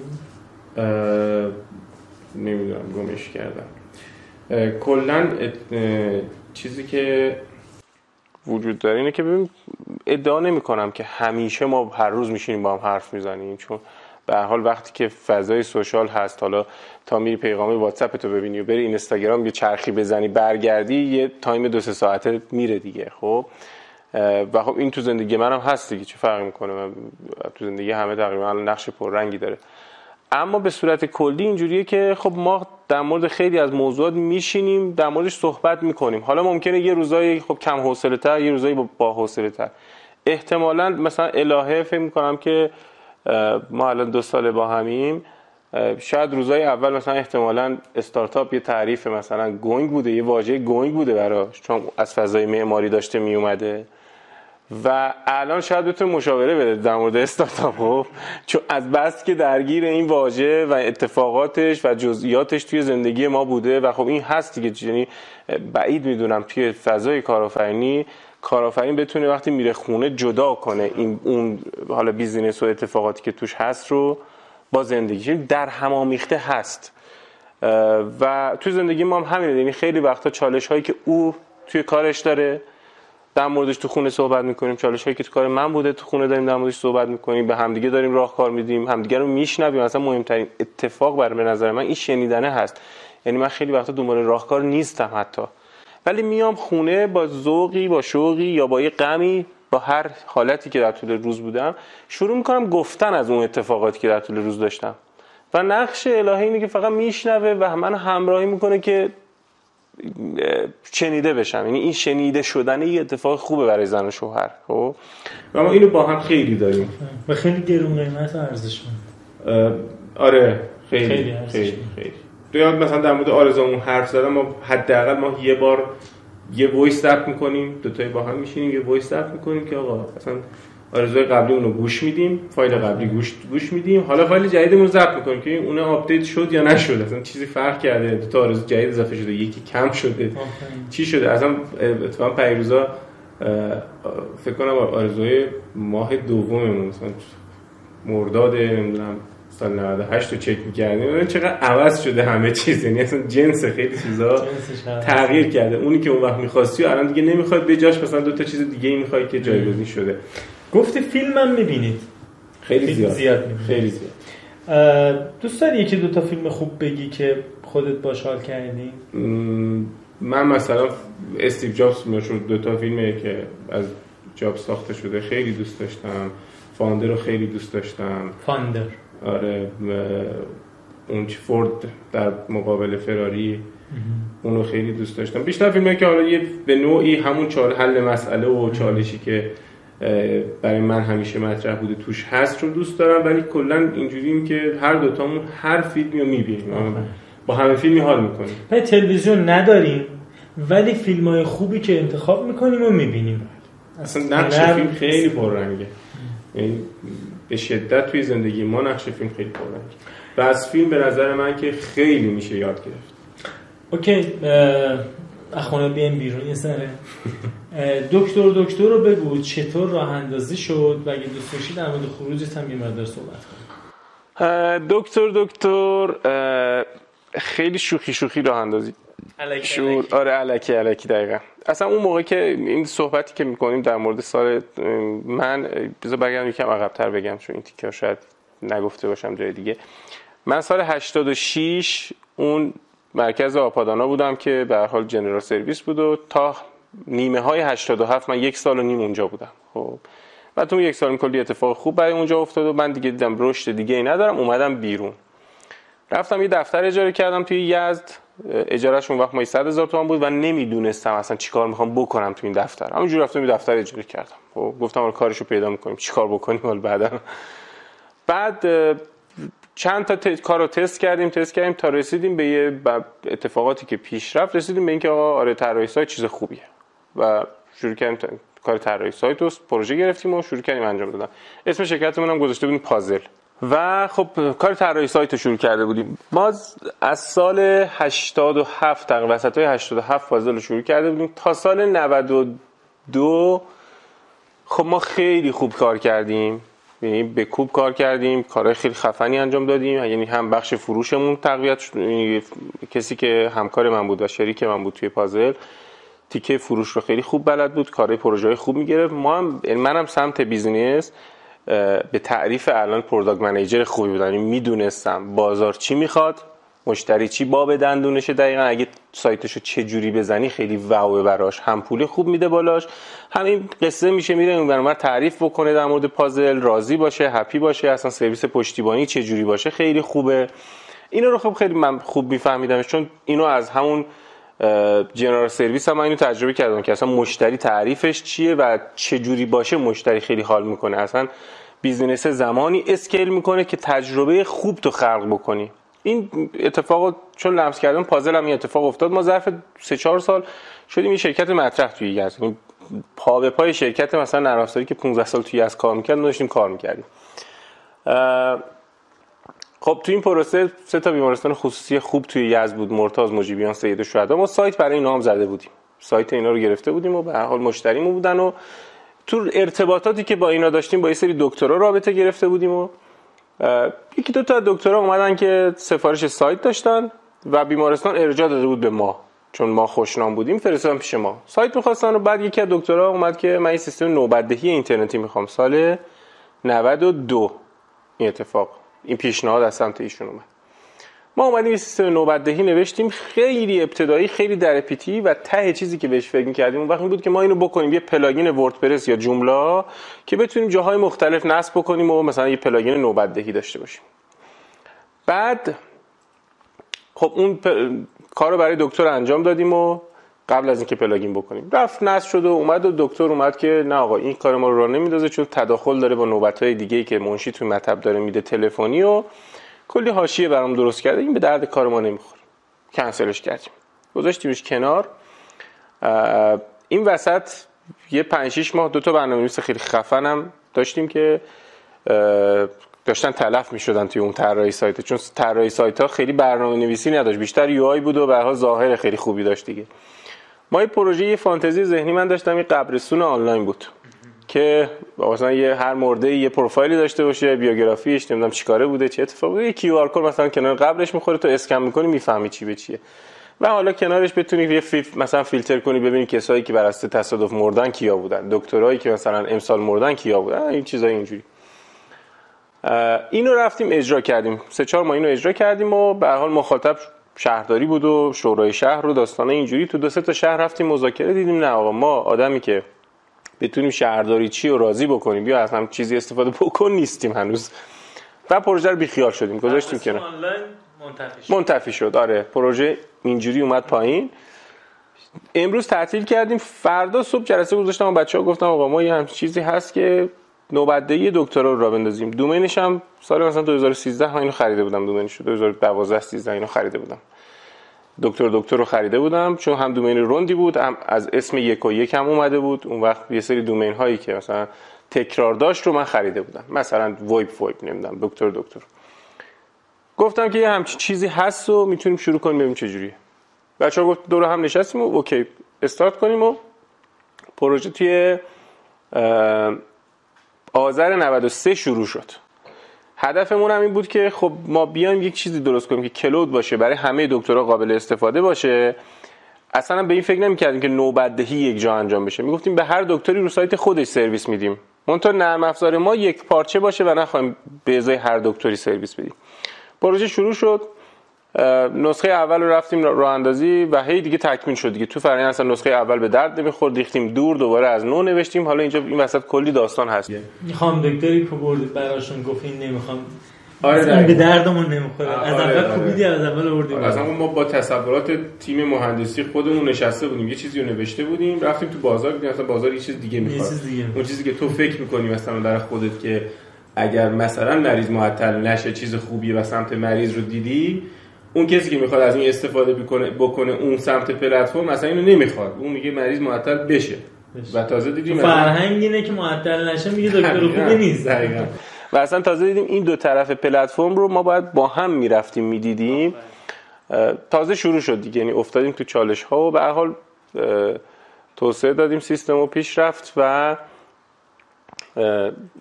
بعد خوردیم به بیپولی. تازه فهمیدیم اصلا اسم کاری که ما داریم کنیم استارتاپه. تازه نمی‌دونستیم استارتاپ مثلا چیه خب؟ تازه فهمیدیم اسم استارتاپ تازه آشنا شد آره خب سال 93 بود دیگه مثلا اوایل 94 محصول ما هم موقع با اسم استارتاپ آشنا شدم. آره تازه ما فهمیدیم ای یه چیزی هست به اسم استارتاپ و یه سری آدمن که میان پول می‌ذارن رو اینا. ما ته فکری که برای دکتر دکتر داشتیم بود که ما 50 تا دکتر بیان از این استفاده بکنن. ما مثلا 50 تا یه میلیون دو میلیون از اینا پول بگیریم.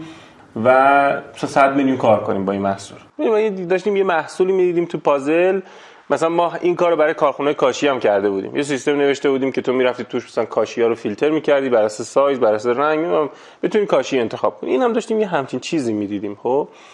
بعد دیدیم نه اصلا این خیلی بزرگتر از اون چیزی که ما فکر می‌کنیم. کم کم حسابداری بهش اضافه شد بیمه اضافه شد مدیریت مطب اضافه شد پرونده بیمار اضافه شد. و اصلا دیدیم بابا این یه دنیا پول پشت این خوابیده. ما داریم خودمون هم نمی‌دونیم رفتیم تو چه بازی. واقعا. اینو آقای آرمانده حسام یه جایی میگه که ما خودمون از اول فکر نمی‌کردیم مثلا دیوار اینجوری بشه یا بازار استارتاپ اینه دیگه. استارتاپ همش ابهامه. میری جلو یه جورایی. ببین تو راه ساخته میشه. یه ایرادی داره آدمیزاد وقتی که تو یه چیزی می‌فهمی چه جوری اتفاق میفته بعد دفعه بعدی انتظار داری که تا تهش ببینی و استارت کنی. یعنی من الان خودم می‌خوام برم سراغ business جدید. هر چیزی به فکرم میاد میگم خب تهش چی میشه؟ اصلا نگاه نمی‌کنم. ببین تو اون وقتی که دکتر دکتر رو شروع کردی تهش که چی تا دو بعدش هم نمی‌دونستی چی میشه. خب؟ ولی الان وقتی که یه بار رفتی حالا می‌خوای تهش رو ببینی چی میشه. و خب این یه ایراد دیگه. دقیقا در طول مسیر این شکل می‌گیره در طول مسیر تکمیل میشه. ما یه زمانی رسیدیم به اینکه مثلا مدیریت مطب خوب بوده. بعد یه جایی تو رشد دکتر دکتر تعطیل شده. الان دوباره دیدیم چه جای خوبی بود و تعطیل شد. دوباره باید بریم بچسبیم بهش. و خب واقعا اینه که اینا بر اساس زمان و کلی پارامتر دیگه که توی business پیش میره انتخاب میشه. اینجوری نیست که تو بتونی از اول پلن بکنی. آره به حال ما توی یزد فکر کنم سی تا دکتر رسیدیم باشون کار می‌کردیم. خوردیم به بیپولی. چون معمولا فرایند تولید نرم افزار اینجوریه که تو یه هزینه های ثابتی داری برای تولید. خب داری اون هزینه رو ماهیانه می‌کنی. یه نوع تعدادی هم داری میفروشی. بعد خب یه فروشه یه جاهای کم و زیاد میشه دیگه و هزینه های تو همیشه هست خب؟ اینجوریه که خب این پوله کم و زیاد یعنی مثلا معمول شرکت های معماری هم خیلی اینجوریان شرکت مثلا یه پروژه دو ماه میاد دو ماه پروژه قطع میشه ولی هزینه ثابت تو هست. معمولا حقوق آدما ثابت نیست دیگه. مثلا یه شرکت معماری سه ماه حقوق نیروها رو پشت سر هم میده سه ماه دوباره نمیده. ما هم دقیقا یه همچین شکلی بودیم. خب و خب این شرایط خیلی عصبانی می‌کرد. هم بچه ها رو عصبانی می‌کرد. هم من خودم کلافه می‌شدم چون تو پولداری که بودیم خیلی خوشحال بودیم. وقتی به بی پولیش میخوردیم عصبانی بودیم خب؟ برخورده بودیم به بی پول به روزای بی پولی دیگه. و تازه من این مکالمه رو میشیدم که آره یه چیزی هست به اسم سرمایه گذار که میاد پولش رو می‌ذاره. بعد تو میری یه ویژن بزرگی رو معرفی می‌کنی میگی اینو بزرگ می‌کنیم و حالا شریک دیگه اونم میاد سرمایه که تهران بود چجوری پیدا کردیم؟ ببین اول که خب من گفتم با امیر تقوی و حمید محمودزاده اومدم یه جلسه اصلا ببینم بازار چیه چه اتفاقی داره میفته. یکم از حرفای اونا دستم اومد اصلا چیه داستان. بعد خب یه روزم تو دفتر نشسته بودم که پشوتن پورپزشک اون وقتی برنامه بود به اسم کلید. ایده پردازان برنامه رو پر می‌کرد. پشوتن و رامتین منزهیان که اون وقت جز مدیرای بامیلو بودن. تو زیر مجموعه گروه اسنپ که اون وقت باز اسمش هم آی جی بود. اسنپ هنوز اسنپ یه محصول زیر مجموعه بود اونجا. پشوتن یه برنامه توی کلید داشت و خب این برنامه خیلی گل کرده بود و خیلی پیچیده بود و معروف شده من برنامه رو دیده بودم. چند روز بعد از اینکه اون برنامه پخش شده بود من تو دفتر بودم که پشوتن به من زنگ زد. گفتم پشوتن پورپزشکی. کرک و پرام ریخت. بودم پشوتن پورپزشکی زنگ زده به دفتر پازل. مثلا چی بگه؟ ولی شما یه business ی دارید به اسم دکتر دکتر من می‌خوام با مدیرتون صحبت کنم. من گفتم مدیرمون الان نیست مثلا خارج از کشور و چند روز بعد میاد و به حال رابطه شکل گرفت بین ما. من اومدم تهران رو رفتیم ساختمون گروه اسنپ اون وقت توی ونک بود. رفتیم صحبت کردیم با رامتین و پشوتن و دو سه جلسه صحبت کردیم و نشدیم با هم یعنی شکل نگرفت معامله بینمون. بعد من دیدم دنبال گزینه یعنی من باید همینطوری اگه اینا گوششون تیز شده نسبت به این بازی پس پتانسیل خیلی خوبی الان داره این کار. گزینه های دیگه لیست کردم یادم اولین ایمیلی که من زدم به شایان شلیله یه ایمیل زدم که اون وقت بنیانگذار چی بود این؟ جشنواره وب موبایل بود شایان رو برای تو اکوسیستم اون وقت business خودش Anetwork رو داشت و خیلی آدم شناخته شده ای بود توی اکوسیستم استارتاپی اون وقت که حالا هنوز خیلی اکوسیستم نبود. شایان منو فرستاد پیش محسن ملایری محسن ملایری مدیر عامل آواتک بود اون وقت. آره. و محسن ملایری گفت بیا صحبت کنیم. با محسن صحبت کردیم و دیدیم نه خب اون پولی که قراره از آباتک بیاد سمت ما خب خیلی کمه. رقمش شما از یه مرحله رد شدیم که اون پوله دیگه به دردمون نمی‌خوره. این مذاکرات اینجوری شکل گرفت یعنی این اقدامای کوچیک کوچیک من به یکی ایمیل می‌زدم اون ایمیل منو میفرستاد به سمت یکی دیگه و همینجوری پیش می‌رفت دیگه. تا اون سال ما الکامپ هم شرکت کردیم تو این سالن استارتاپ ها که سال اولی بود که خیلی شور و حال داشت. ناامید نمی‌شدیم موقع؟ ها ببین خیلی ناامید می‌شدم. دقیقا یه اتفاقی خیلی مهمه تو این مرحله نزدیک یه سری آدم می‌خوای که تو وقتی داری جا می‌زنی نگهت دارن. مرزش هم مشخص نیست یعنی یه جاهایی باید جا بزنی. یه جاهایی هم نباید جا بزنی. ناامیدیه خب؟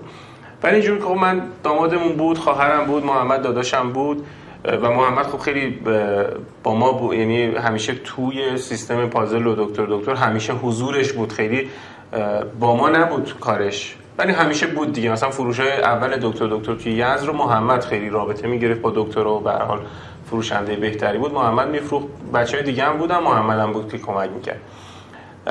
جاهایی که ناامیدی میومد خب میکشیدن بالا دیگه. یعنی من می‌رفتم پایین بچه ها میکشیدن منو بالا. برای اون سال ما رفتیم توی لکامپ و خب از این غرفه خیلی کوچولو داشتیم. نشستیم فکر کردیم خب چیکار بکنیم که خیلی خلاقانه باشه و خیلی خوب باشه. کروات خریده بودیم و روپوش پزشکی. به عنوان دکتر وایستاده بودیم دم غرفه خب همه لباس معمولی داشتن ما با لباس پزشکی دم غرفه وایستاده بودیم. و لوگوی دکتر دکتر هم قلب بود. میگم عکسش تو پیج دیدم آره آره.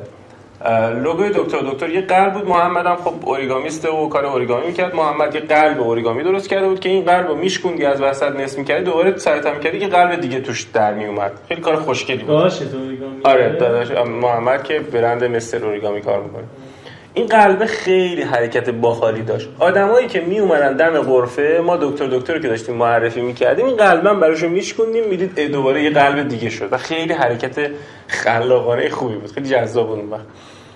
و اصلا انگیزه هم که نگم چه انگیزه ای داشتیم اون روزا. امیر شیخ نجات با همون بود و من بودم و محمد ما ستایی با شده بودیم اومده بودیم تهران از یزد و خونه یکی اقوام بودیم و تو روزای الکام خب این هیجان و شوری که ما داشتیم برای سرمایه گذار خیلی جذاب بود.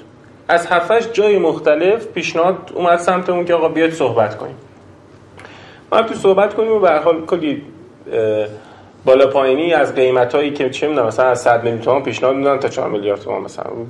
این تفاوته به خاطر چیه؟ این حجم از اتفاقاتی که این وسط هست برای چیه؟ نمی‌دونم یکی میگه آقا من 5 درصد می‌گیرم یکی میگه 90 درصدشو می‌خوام.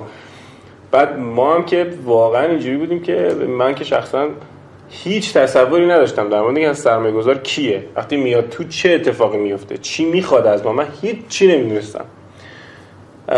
در نهایت یه اتفاقی از اون جنس اون تلپاتی که قبلا تعریف کردم وسط بین ما بود.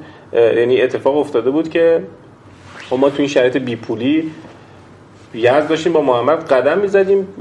توی منطقه صفایی که دفترمون بود. بعد نزدیک خونه آقای صادقیان. اینا یه خونه ای دارم اونجا که خب اون خونه خیلی معروفه. برای خانواده آقای صادقیان هست. من گفتم این صادقیان ها این همه پول دارن با اینا می‌شد کار بکنی؟ خیلی اتفاق خوبی بود که ما با اینا کار می‌کردیم. و این مثلا شاید چند ماه قبل از اون بیپولیا تو ذهن ما گذشته بود. هم تو شرایط اوج بیپولی تو ذهن خب، من یادت میمونه گذشته. خب بعدا که بهش وصلش می‌کنی می‌فهمی که اون مثلا یه همچین اتفاقی بود. و این از اون چیزایی بود که تو ناخودآگاه که نه به محمد گفتم اینو. اینجوری مثلا اینا دلوازات کارخونه دارن انقدر پول دارن نمی‌دونم شناخته شدن برند دارن. خب خیلی اتفاق خوبی میشه. گذاشتیم تموم شد رفت دیگه. با این سرمایه گذار می‌رفتیم صحبت می‌کردیم و یه روز رفتم یزد با بابا داشتم مشورت کردم گفتم اینجوریه داستانش. حالا من تو پرانتز بگم بابای من از اون آدماییه که به شدت طرفدار سیستم کارمندی دقیق بودن منظم بودن اینکه همه چیز شفاف باشه کی حقوق میدن کی میری سر کار کی میای خونه. به شدت آدم اینجوری. خوشم کارمند بوده دیگه؟ این سیستم سیستم کارمند. آره بازنشسته. به شدت طرفدار یک همچین سیستم. اصلا هیچ وقت. این سالها کار ما رو کار حساب نکرده بابا. خب؟ اصلا تا حالا دفتر ما نیومده. ببین اصلا این پسر من داره چیکار می‌کنه؟ اصلا قبول نداره. اصلا قبول نداره واقعا. ماهیتا کار نمی‌دونه. اصلا هنوز که هنوز فکر کنم اگه یکی با حالا الان که دارم شوخی می‌کنم ولی اصلا تا چند سال قبل اگه می‌پرسید چون کار اول اول منو تایپ و تکثیر رو تو ذهنش میگم بزنم تو کار پرینت و اینا. مثلا تایپ می‌کنم پرینت می‌کنم یه همچین چیزی. با کامپیوتر کار می‌کنم دقیقا. بعد رفتم پرسیدم گفتم که اینجوریه مثلا فلانی می‌خواد دو میلیارد و نیم پول بیاره. گفت کجاییه؟ می‌گفتم مثلا این ملایریه مثلا. فلانی کجاییه؟ می‌گفتم مثلا چه می‌دونم بندر عباسی. آره چه می‌دونم هر جایی این کجایی خیلی براش مطرح بود.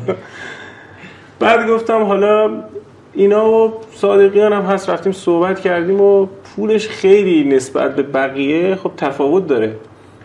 اما به هر حال چیز گفت ببین خیلی یزدی خوب گفت بابا دو تا آدم یزدی برن دادگاه با هم دیگه. بالاخره یه کاری می‌کنن سر کله هم بزنن. ولی تو باید تا آدم مشهدی باید تا آدم نمی‌دونم فلان جایی بخوای بری دادگاه بیای معلوم نیست چه کار بکنی. و بیا با همین بنده خدا برید کار بکنید. این آدم آدم های شناخته شده یعنی خوبن و یزدی شد دیگه کلا. بگو یزدی. من لهجه‌ها رو خیلی دوست دارم. این دو سه دقیقه یزدی آره. گفت که بیا با اینا برو جلو استخاره کن خوب میاد و خوب برو جلو. ما استخاره هم نکردیم. همینجوری رفتم. با صادقی هم خیلی صادقانه رفتیم نشستیم گفتم آقا یزدی بگو. رفتم با علیرضا و سامان اون وقت. خیلی صادقانه نشستیم گفتم آقا یه همچین اتفاقی از یعنی واقعیتش نگه گزینه های متعددی هست پیش روی من ولی من خیلی برام مهمه چون نمی‌شناسم این فضا چی هست و چه جوری هست. یکی باشه که تو این زمینه با من باشه به راهنمای من باشه و این خیلی برای مهم هست. چون به هر کم و بیش پول رو میشه یه جوری جبرانش بکنی ولی این رابطه سالم خیلی مهمه. بعد بگذاریم دیگه شروع شد همکاری فکر می‌کنم که ظرف 15 20 روز ما با هم به توافق رسیدیم. توافق رسیدیم و خب رقممون خیلی رقم زیادی نبود. قرارم بود پول قسطی پرداخت بشه. بر حسب نیاز business پول بیاد توی business. نتورک هم اون وقت خب نتورک شرایط خیلی خوبی داشت توی بازار. همکاری ما با هم شروع شد. نتورک شد سرمایه گذاره اول دکتر دکتر. و ما از یزد دفتر یزدمون بود. خب نیروها رو فرستادیم رفته بودن دوباره برگشتن نیروها. دستمون پولی شد و به حال یه دفتر توی تهرون با همون گوشه دفتر نتورک گرفتیم و کم کم مثل اسرائیل هی بزرگ شد توی توی نتورک هی تیکتی که مثلا هی تعداد می‌گفت مثلا به ما می‌گفتن که شما برو مثلا گوشه پشتیبانی. بعد دو ماه میومدن گفتن نه دیگه جاتون مثلا شدید 8 نفر اینجا خیلی زیادیه. از پشتیبانی بیرون اومد که گفتن برو فلان جا. بعد هی تیکه تیکه تا بزرگ شد دیگه تا کی اومدی تهران؟ سال 96 اول 96 اومدم تهران. آره همون ماه اول من اومدم تهران. دیگه تهران اومدی فارسی. آره دیگه. و نرم شروع شد دیگه. رشد شروع شد و به حال تجربه های عجیب غریبی که تفاوت های عجیب غریبی که تهران با یزد داشت و پیش رفتیم. خیلی هم شرایط خوبی بود. رشد فکر کنم سال اول رشد 400 درصد رو داشتیم توی تهران. که اینجا من یه سوالی بپرسم. جدای خود بیزینسه. تهران وارد شدن برای کسی که شهرستان از شهرستان اومده یک مسئله است. چه تفاوت فرهنگی چه امکاناتی که اونجا وجود داره. برای تو چالش هایی داشت تهران اومدن؟ ببین از اول؟ شاید بگم یه چیزی بگم باور باورش خیلی سخت باشه. خیلی... دکتر دکتر در یز متولد شده الان ملیه. در سطح آره. بله. ببین یه نکته خیلی عجیبی که توی تهران برای من وجود داشت این بود که خیلی خیلی چیز ساده هست و هنوزم این هست. من میرم یزد خوابم آرومتره. یه خستگیم کمتره. بعد خب حالا بعدا جلوتر شاید بگم در موردش که من خب تو این مثلا دو سه سالی که تهران بودم همیشه با روانکاو می‌رفتم و به حال جلسات تراپی داشتم و اینها. جالبه جاهایی که من خیلی یه موضوعی می‌خواست کشف بشه توی من یه یزدی کشف می‌شد. یعنی اون جاهایی که توی تراپیست با تراپیستم می‌رسیدیم به این نقطه‌ای که نقطه خیلی مهمی بود توی زندگی من. دیگه اصلا حرف زدن من با اون آدم یزدی بود خب؟ و اون آدمه به من بگو ببین جای این جایی که دیگه نقاب لهجه هم از تو میفته خب؟ بعد که دقت کردم ببین این لهجه گرفتن خودش یه انرژی داره می‌بره که تو وقتی میری یزد این انرژی مصرف نمی‌کنی. خیلی خیلی مسئله ساده ابتداییشو بخوام بگم. از این لهجه گرفتن که تو بخواد به شکلی که خب به قول یکی از دوستان میگو ببین تو در نهایت وقتی داری فارسی هم حرف می‌زنی داری یزدی فکر می‌کنی. خب این تبدیل فکر یزدی به لحجه خودش یه انرژی می‌بره دیگه. از این چالش اینجوری بگیر تا مثلا یادمه که خب این ورور می‌رفتیم جلسه نمی‌دونم بعضی وقتا معارفه ای بود چیزی بود. مثلا یادمه همون اوایل ماهای اول که من اومده اینجا خب یکی از دوستان من برد شرکتشو بود معرفی بکنه که مثلا فلانی. یزدی هم بود اتفاقا دوستم. بعد همینجوری که در می‌زد می‌رفت تو اتاق مثلا خانم‌ها نشسته بودن همینجوری بدون حجاب داشتن کارشونو می‌کردن دیگه. شاید با لباس اصلا راحتی داشتن کار کردن بعد من می‌رفتم تو نگاه نمی‌کردم خیلی معذب می‌شدم. یه شرایط عجیب غریبی که می‌گفتم اینا چرا اینجوری هم مثلا واقعا؟ خب چه وضعشه؟ چه مسخره بازی این آخه؟ حجابتون کوین؟ تو با ذهن خودم ها. آره. ولی یک چالش فرهنگی عجیب غریب بود که خب ما توی یزد اصلا مثلا توی فضای کاریمونم متفاوت. متفاوت که ارتباط بین دختر و پسر هم حتی خیلی متفاوت بود. اصلا اومدم تهران نه اصلا ببین یه چیزایی بریز دور اصلا. این اتفاقاتی که تو اونجا درگیرش بودی اینجا اصلا رد شدن فرهنگی اوکی. یه چیزای دیگه هم هست. مثلا شده به این فکر کنی که برمیگردیم به اون دکتر دکتره. به شده به این فکر کنی که من اگه تهران به دنیا می اومدم موفق تر بودم؟ نه.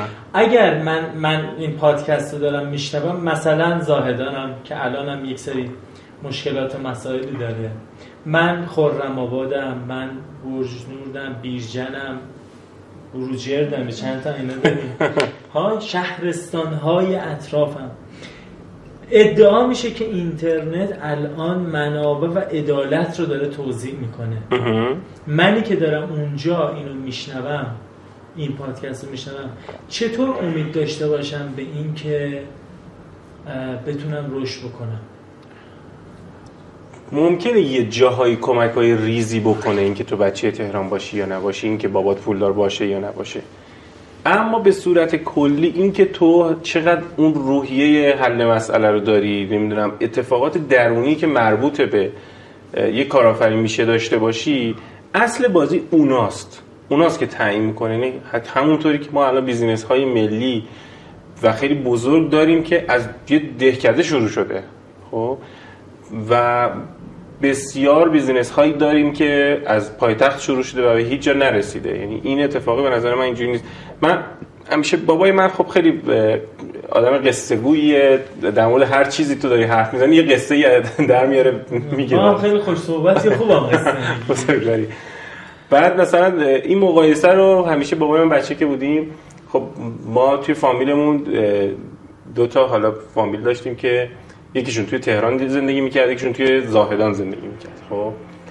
و اتفاقا اونی که توی تهران زندگی می‌کرد خب خانواده چند تا از بچه هاشون خب معتاد بودن و خب یه شرایطی داشتن. آره پول داشتن شرایط خیلی خوبی داشتن ولی خب به اعتیاد داشتن. یه سری اتفاقاتی مثلا پول در نمی آوردن نمی‌دونم مصرف کننده بودن. بیشتر این پولی که بهشون رسیده بود رو مصرف می‌کردن تا اینکه بخوام مولد پول باشن. و اتفاقا اون آدمی که توی زاهدان بود با اینکه خودش معتاد بود بچه هاش همه آدمای فرهنگی شده بودن و اعتیاد که نداشتن که هیچ چقدر هم به حال آدمای آدم آدم حسابی تر بودن اینجوری بگم. نه اینکه نه اینکه معتاد آدم حسابی نیستن ولی خب حداقل در ذهن من اینجوری بود. بابای من همیشه مقایسه می‌کرد می‌گفت ببین اونی که تو زاهدان بزرگ شده و بستر اعتیاد از هر لحاظی که تو بگی براش فراهم بوده. یعنی هم از نظر تامین جنسش تا هر چیز دیگه خب؟ وقتی که قرار باشه بخواد راه سالم رو بره معتاد نمیشه و اونی که تو پایتخت هست و خیلی چیزها براش سختتر هست تو این زمینه به هر حال راه خودش پیدا می‌کنه و اتفاقی میفته و من فکر می‌کنم در مورد کارآفرینی هم همینه. یعنی اینکه تو دیدگاهت نسبت به کارآفرینی چه شکلی باشه و اون ویژگی هایی که باید یه کارآفرین داشته باشه چقدر تو داشته باشی و چقدر درگیرش باشی خیلی تعیین کننده تر هست نسبت به فضایی که توش هستی. این فهم منه. الان ما خب ما دکتر دکتر من اگزیت کردم اومدم بیرون. از دکتر دکتر سلامدار نیستم. ساعته؟ ساعتشو. دیروز. آره. دو سه روزه الان که این اتفاق افتاده. شاید مثلا یه پروسه 5 6 ماهه بوده که الان دو سه روز دیگه من سلامدار نیستم به صورت رسمی و حالا اعلام رسمی هنوز نشده. احتمالا تا بخش پادکست اعلام رسمی هم بشه. و تصمیم اونه که احتمالا برگردیم یزد دوباره. و هر کی میگه آقا شما اومدید تهران من میگم ببین فضای بزرگ آره اثر داره ولی برای من فرقی نمی‌کنه. من اگه دوباره برم سریزد هم برم قراره یه business بزرگ دوباره ایجاد بکنم و دوباره این مسیر رشد اتفاق میفته شاید در مسیر رشد جاهای مجبور باشم بیام تهران. چرا اینجوری فکر می‌کنی؟ چرا فکر می‌کنی یزد هم می‌تونی شروع بکنی؟ چون اثر فضا رو انقدر نمی‌بینم. اثر اون ولیوی که تولید می‌کنم رو بیشتر می‌بینم. وقتی تو اینو درست می‌کنی که آب رو توش ریخته بشه و بخورن اگه تو از جواب داد تو تهران هم جواب میده. ولی تو تو تهران هم باشی یه سلوشن خوب نداشته باشی به این نرسی فرقی نمی‌کنه که. پس بهترینه که بری تو یه جایی بشین ولیو تو تولید بکنی. و یه راحتی هم اینه که تو با اینترنت بستی. می‌تونی صد درصد بله. یعنی شما یه پیج داری همونجا می‌تونی هیچ فرقی نمی‌کنه. معلوم نیست هر جای آدم می‌خوای اصلا برای کار بستی تمامه. بله اصلا برای کار سنتیش هم حتی الان به نظر من خیلی فرقی نمی‌کنه. چون همه چیز داره میره سمت آنلاین شدن. یه چه می‌دونم یه کارگاهی که توی یزد داره یه چیزی رو تولید می‌کنه الان رو دیجیکالا می‌تونه فروش داشته باشه. چه فرقی می‌کنه که تو دفتر تهران داشته باشه یا نداشته باشه؟ من یه چند تا رفیق دارم که الان توی خرم آباد یه کارگاه ساعت سازی دارن. همه جنسشون هم تو بازار تهران داره فروش میره. مگه مهم کارگاه کجاست؟ مگه مهم مثلا مهم از چه لحاظه؟ کسی که نمی‌دونه براش مهمه. یعنی وقتی میگی چرا کار نمی‌کنی میگه با این شهر نمیشه. ببین نمی‌دونه که میشه. ببین دقیقا چه حرف خوبی زدی.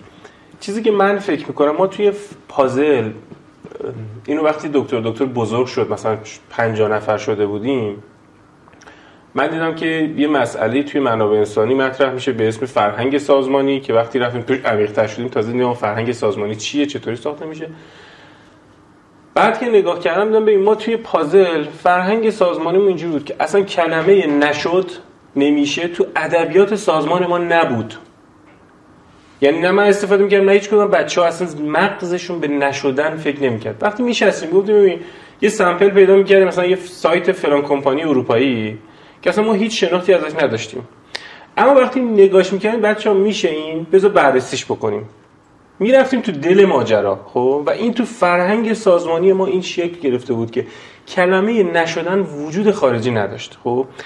داستان اینه که تو وقتی که اصلا از فضای نشدن نگاه نکنی موضوع رو پس داری از فضای شدن نگاه می‌کنی دیگه. پس چه تو بیرجن باشی چه تو بروجن باشی چه تو سریز باشی چه تو تهران باشی. تو اصلا از فضای نشدن نگاه نمی‌کنی خب؟ و وقتی تو فضای نشدن باشی چه تو قلب پایتخت باشی چه هر جای تو اصلا تو خود سیلیکون ولی باش تو داری از زاویه نشدن نگاه می‌کنی موضوع رو. یا همیشه ذهن اینه که یه بخشی از نشدن هم این ور بازی هست و به هر حال اثر خودشو می‌ذاره. نشدنه هست همیشه. این خیلی مهمه که تو چه جوری داری به موضوع از کجا داری نگاه از چه فضایی داری نگاه می‌کنی به این موضوع؟ من فکر می‌کنم که حداقل یکی از دلایل اصلی این که هم پازل موفق بود هم دکتر دکتر اتفاقات خیلی خوبی براش افتاد این بود که ما تو اون سالها ما الان که دکتر دکتر رو به حال من اومدم بیرون ازش شاید اون نرم افزار مدیریت مطلبی که ما تولید کردیم با یه تیم پنج نفره فنی چهار سال پیش تولید شده اون نرم افزار. حالا آره مشکلات اسکیل پذیر شدن و تعداد یوزر رو اینها رو داره الان چون وقت اصلا دیدی نداشتیم. ما اونو تولید کردیم برای 50 تا دکتر. الان 6000 تا دکتر دارن استفاده می‌کنن. خب این خیلی متفاوته خب؟ 50 نفر نیرو 6000 نفر. نه 50 تا دکتر. ما دیدمون این بود که این در افزار رو که درست می‌کنیم به 50 تا دکتر قراره بفروشیم. نه می‌خوام به جای رسیدید که 50 تا نیرو داری بله. 6000 تا کار بله بله بله. 6000 تا دکتر فقط. کاربر که دو سه میلیون حداقل کاربر رجیستر شده هست. 6000 تا دکتر رو دارن ازش استفاده می‌کنن و خب از نظر اسکیل پذیر شدن الان نرم افزار ما خب داره بازنویسی میشه به خاطر اینکه اسکیل نمیشه اون نرم افزار. ولی وقتی جزئیات اون نرم افزار رو نگاه می‌کنی واقعا من میگم چطور ما توی یزد اون وقت با تیم 5 نفر اینو تولید کردیم؟ اصلا یه واقعا شگفت انگیزه چطور این حجم از نیاز دقیق تشخیص داده شده که ببین این درد دکتر سولوشن چیه؟ یه همچین چیزی. و وقتی که توی مطبایی که دکتر داره درست استفاده می‌کنه حجم وابستگی رو می‌بینی لذت بخشه. این فکر اونی که چه می‌دونم فتوشاپ رو درست کرده وقتی می‌بینی این همه کاربر داره خب لذت می‌بره دیگه. نگاه می‌کنی می‌بینی چقدر تمیز از صفر تا صد کارهای یک دکتر و دغدغه هایی که داشته یه سولوشن اومده داره حل می‌کنه براش. و خیلی تمیز هم داره حل می‌کنه. فارغ از میگم موضوع سرعت و اسکیل پذیری خیلی تمیز داره حل می‌کنه. خب این چرا این اتفاق میافتاده؟ چون از فضای نشدن نگاه نمی کردیم به این فکر نمی کردیم کاری که می‌خوای بکنی چقدر بزرگه. به این فکر نمی کردیم کاری که با این تیم 5 نفره می‌خوای بکنی کاری تیم 25 نفره است. اصلا از اون فضا بهش نگاه نمی کردیم و 5 نفر باید انجامش باید انجامش بدیم اصلا به بزرگیش فکر نمی کردیم چقدر بزرگی مهم نیست. چقدر سخت مهم نیست. خب من اینجا چیزی هم بگم. یکی می‌خوام بپرسم از خودت یعنی آدم وقتی از خودش یه چیزایی بدونه می‌تونه یه مسئله حل بکنه. تو خوب قصه میگی. الان من یکی دو بار گفتم بهت الانم میگم. ما یه بحثی داریم کلا به نام داستان سرایی سازمانی یا اصلا داستان سرایی بعضی از آدم قصه گو هم.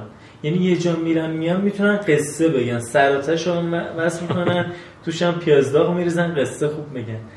من اگه بخوام بگم تو چند تا تخصص داری یکیش اینه که داری خوب قصه میگی. اوکی. دیگه چند تا تخصص داری؟ یعنی سبد مهارت تو چی می‌بینی؟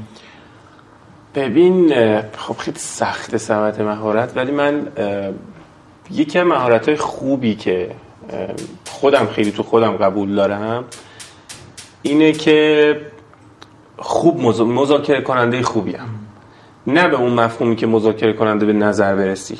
خب چون من بخش درونگرایی خیلی زیادی دارم. خب خیلی جا تا نیاز نباشه تا مجبور نباشم حرف نمی‌زنم. خب اما مذاکره رو خوب می‌تونم ببندم و ببرم جلو و اصلا بدونم طرف من کیه چی می‌خواد بشنوه از من چجوری باید پیش بره و چجوری باید این کار رو پیش برد. تا اندازه قابل قبولی در خیلی از جاها اینجوری بوده و خب موفقیت پازل و دکتر دکتر هر دوتاش هم بخش زیادیش مربوط به این موضوع بوده.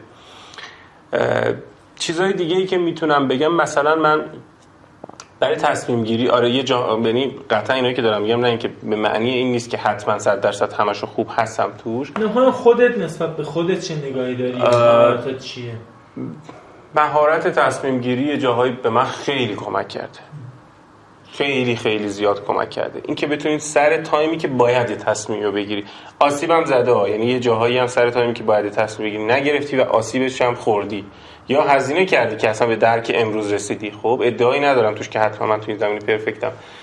ولی می‌دونم که یک جاهایی سر یه بزنگاه یک تصمیم هایی گرفتم که آره اون تصمیم خیلی الان که نگاه می‌کنم خیلی به نفع من یه ویژگی که بچگی من داشتم جسارت خیلی جاها آدم جسوری بودم من.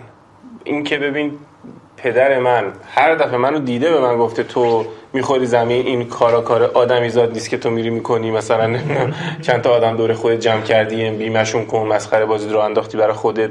برو سر کار. آره دقیقا بیا برو فلانجا سر کار یه حقوق ثابت بگیر بفهمی داری چیکار می‌کنی. و جسارت این که تو هر دفعه به آدم بگی نه من نمی‌کنم این کاری که تو میگی. خب. حالا این جسارت ممکن جاهای مختلفی تکرار بشه. ممکنه از در مقابل یه آدمی تو جسارت نداشته باشی بهش نبگی. ولی در خیلی از جاها من داشتم جسارت و و برد کردم به خاطرش و یه سری جاها باختم به خاطرش. یعنی قرار نیست همه جا تو ببری. خب. چهار جام جسارت می‌کنی یه حرکتی می‌کنی که میبازی. ولی خب این جسارت خیلی به من کمک کرده. من یه زمانی توی سن 22 سه سالگی می چیزی بگم. تا الان من اگه به من بگم فردا صبح قراره بمیری خب و چه کار نکرده ای داری که می‌خوای بکنی؟ سوال منه. چه حسرتی داری؟ میام هیچی. هر کاری می‌خواستم کردم. یعنی تو تایمی که می‌خواستم یه کاری بکنم کردم. خیلی الان این نشده که بگم حالا من فلان سفر رو می‌خوام برم فلان چیز رو می‌خوام بخرم فلان اتفاق می‌خواد بیفته. حسرتش رو دلم مونده. اگر تو تایمی که باید داشتم حسرت آرزوشو که برم رفتم. انجام دادم. انجام دادم آره. تو سن 22 سالگیم خب من تو فضایی بودم که توی یزد و خیلی موتور رفیقام موتورباز و خودم خیلی موتور دوست داشتم و و این موتور تریل هوندای 250 بود که من خیلی دوست داشتم اینو داشته باشم. یه پولی اومده بود دستم که با اون پول مثلا اون وقت فکر کنم دو میلیون تومن شد یه زمین جای نسبتا قابل قبول توی یزد خرید دیگه. و خب یزدی هم خیلی سرمایه گذاری حالا یزدی نگم احتمالا همه کشور سرمایه گذاری ملک به حال سرمایه گذاری خوبه دیگه. همه من می‌گفتن تو بیا برو این پولو مثلا حالا این پولو داری بیا برو سرمایه گذاری من اصلا موتور خریدم. و خب اون موتورهای اونجوری الان یکم شرایط فرق کرده اون وقت فقط یه سوئیچ داشت دیگه. یعنی نه سند نه مدرک قاچاق بود نمی‌دونم هر لحظه ممکن پلیس بریزه تو خونتون جمع کنه ببره. کلی حاشیه داشت دنبالش. اصلا بابای من که سیستم کارمندی و ترس و لرز میگه موتور تو خونه ما نمیاری من موتور میبودم خونه دایم میذاشتم خب. ولی اون لحظه ای که اونو می‌خواستم رفتم دنبالش. با هر ریسکی. با ریسک این که ببین تو امروز 200 زمین رو از دست میدی برای خریدن این موتور. ولی گفتم okay هم آقا با این. خب. بحث اصلی سر چی بود؟ گم کردم بحثو. سوال یه چیزی بود که نه تو گفتی که اگر من به حسرت هم بخوام به قبل مرگ حسرتی داری گفتی نه. چون کارامو کردم یکیش اینه که جسارت دارم. جسارت آره جسارت دقیقاً. جزء سبد مهارت. دقیقاً. فکر می‌کنی مهارت اینو داری؟ آره دقیقاً. این که من جسارت این که آقا من این موتور رو میرم می‌خرم پیشم به تنم میمالم که فردا ممکنه سرکوفت بخورم از بابام که تو به جای اون زمینه رفتی این کارو کردی. ممکن تصادف بکنم اتفاق بیفته. ممکنه پلیس بریزه ببینم خونه داییم اتفاق هزار یک داستانی وسط هست. مهارت جسارتمو خرج دقیقاً. دقیقاً. من می‌دونم کی از این استفاده بکنم و برم سراغ این. و یه تو من یه ریسک هم یعنی یه ریسک پذیری هم باید داشته باشی کنار این که بگی آقا ببین. هزینه داره. بله. ریسک اینو می‌کنم این کارو بکنم. یا خوب میشه یا بد. و اگه بد شد نمیشینم حسرتشو بخورم چون من یه جای پذیرفتم این ریسک داره این هزینه داره. هزینهشو پذیرفتم دارم میام تو دلش. خوب شد بردم. نشد یاد گرفتم که اینجوری نمی‌شد دیگه. خب میری یه کار دیگه می‌کنی. خب اینجا سوال ازت دارم. به جای اینکه اسم مهارت های دیگر رو بیاریم مهارتی هست که الان احساس کنی نیاز داری بهش؟ آره هست. رو آینده چیه؟ ببین توی ما اگر که توی دکتر دکتر مها یعنی من آدم برونگراتری بودم خب. سازمان منم سازمان برونگراتری بود. و احتمالا که الان دکتر دکتر به جای 3 میلیون یوزر 5 میلیون یوزر داشت. و احتمالا ارزش گذاری چیز دیگری بود رشدش چیز دیگری بود. کلی اتفاق میافتاد توش خب. این به واسطه این بوده که شخص من که همه سازمان از من الگو گرفته یا اصلا اینجوری بگم همه یه روزی امیر مهرانی حرف خوبی می‌زد می‌گفت رفتم توی چارگون. امیر مهرانی خب توضیح منابع انسانی خیلی آدم شناخته شده یه. میگه رفتم توی چارگون و اونجا شروع کردم یه کاری انجام بدم. بعد یه مدت شاهین تبری مدیر عامل چارگون صدا کردم گفتم تو چه جوری دقت کردی که 200 آدم دور هم جمع شدید؟ همه هم استایل تو هن. یه آدم چاق پیدا نمی‌کنی وسط. یه آدم به شکل دیگه پیدا نمی‌کنی. همه مثل خودتن خب؟ و بهش گفتم ببین این حالا اگر در ظاهر داری اینو می‌بینی در طرز تفکرم هم همینو یعنی تو همه اون آدم و 200 نفر اتفاقا مثل خودت هم احتمالاً فکر می‌کنن.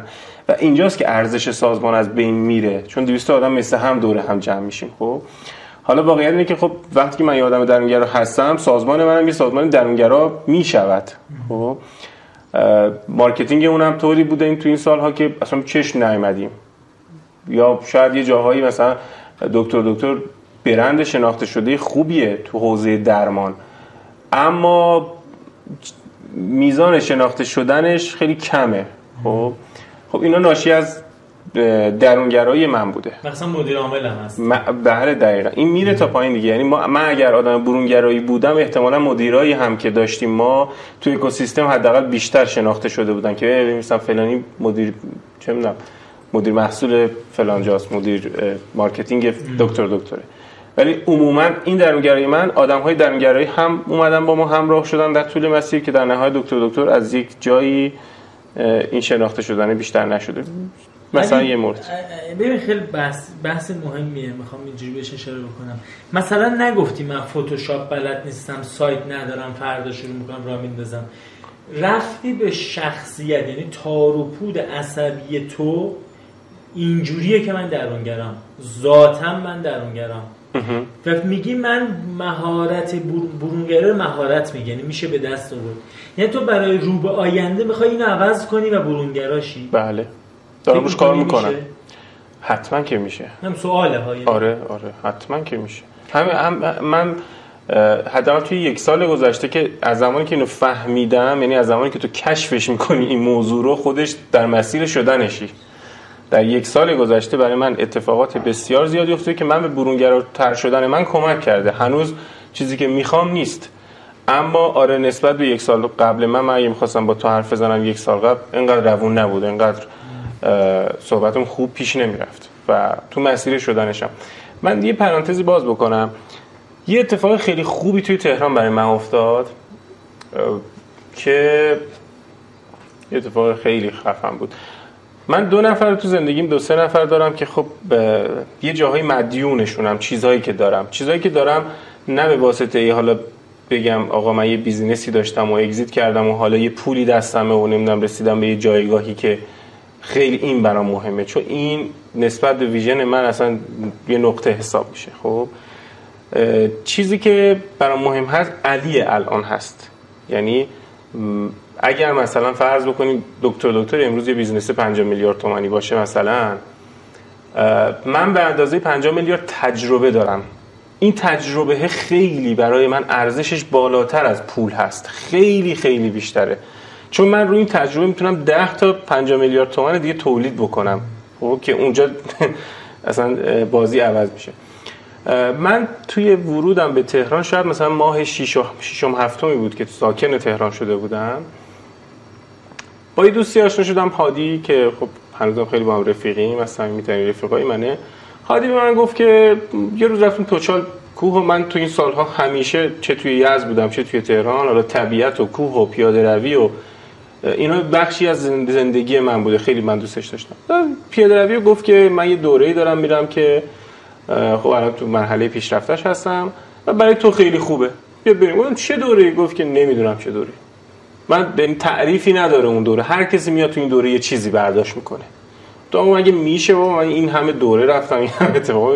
تو می‌دونی می‌خوای بری مدیریت زمان یاد بگیری. می‌خوای می‌دونی می‌خوای بری فلان چیز ببین ببین این اینجوری نیست. هر کسی یه چیزی برمیداره. بیا ببین چیه.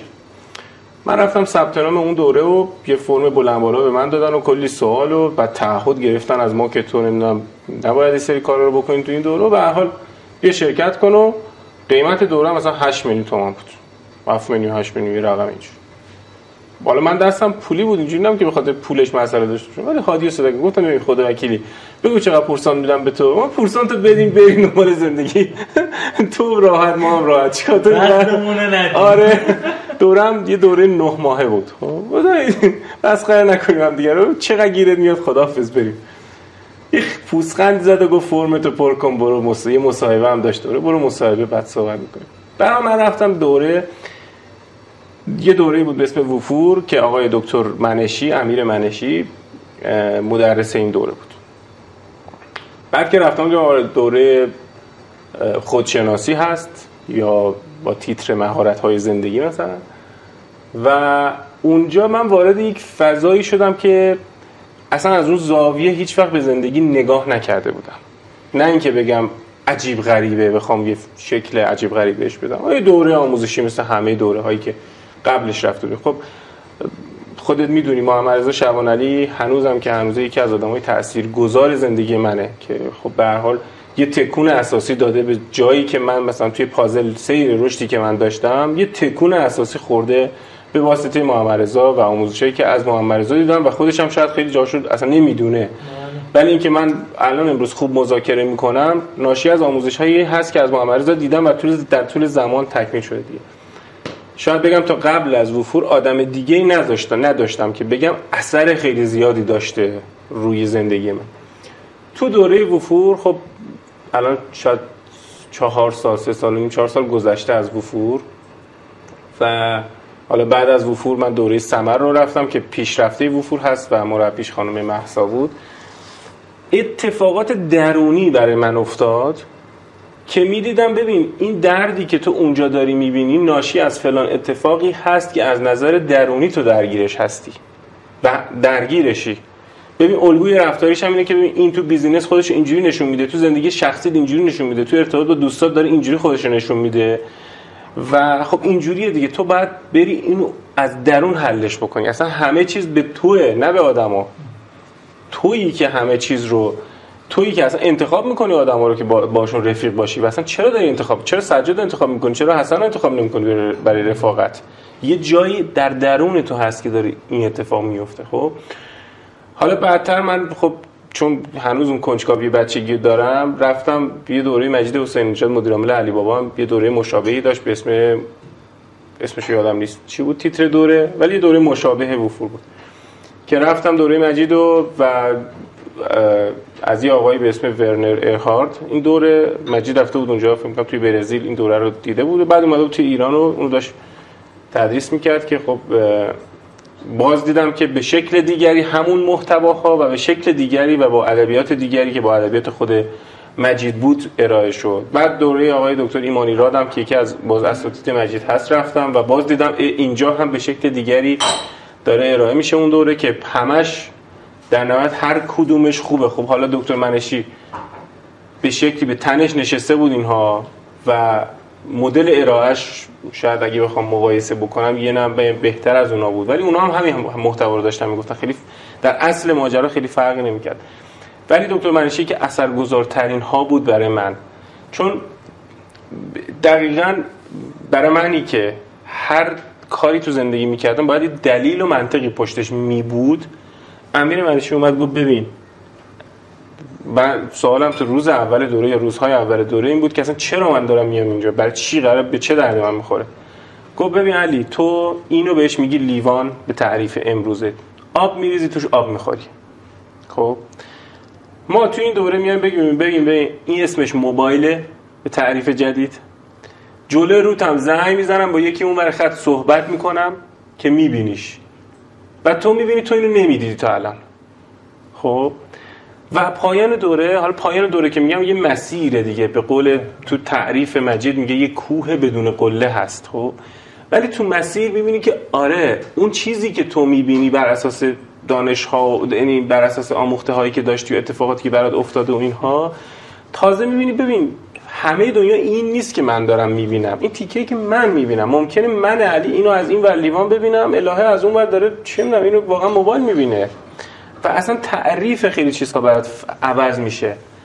تو تازه می‌بینی که همه چیز به منه. یعنی اگر من می‌خوام چه می‌دونم در مورد این صندلی یه نظری بدم تازه میگم ببین چیزی که من از این صندلی می‌فهمم من می‌فهمم اینه که مثلا رنگش قهوه‌ایه. یا من رنگش رو قهوه‌ای می‌بینم. ممکنه اصلا تعریف رنگ قهوه‌ای برای من فردا عوض بشه. ممکنه اگه من برم اونور وایسم تعریف برام عوض بشه. ممکنه اصلا تعریف برای تو این صندلی نباشه.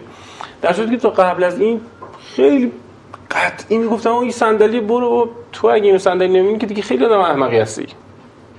می‌دونی و تازه می‌بینی چقدر توی زندگی توی ارتباط با زنت ارتباط با دوستت ارتباط با همکارت تو داشتی قبل از اون از زاویه‌ای نگاه می‌کردی که قطعیت همه جاش بوده.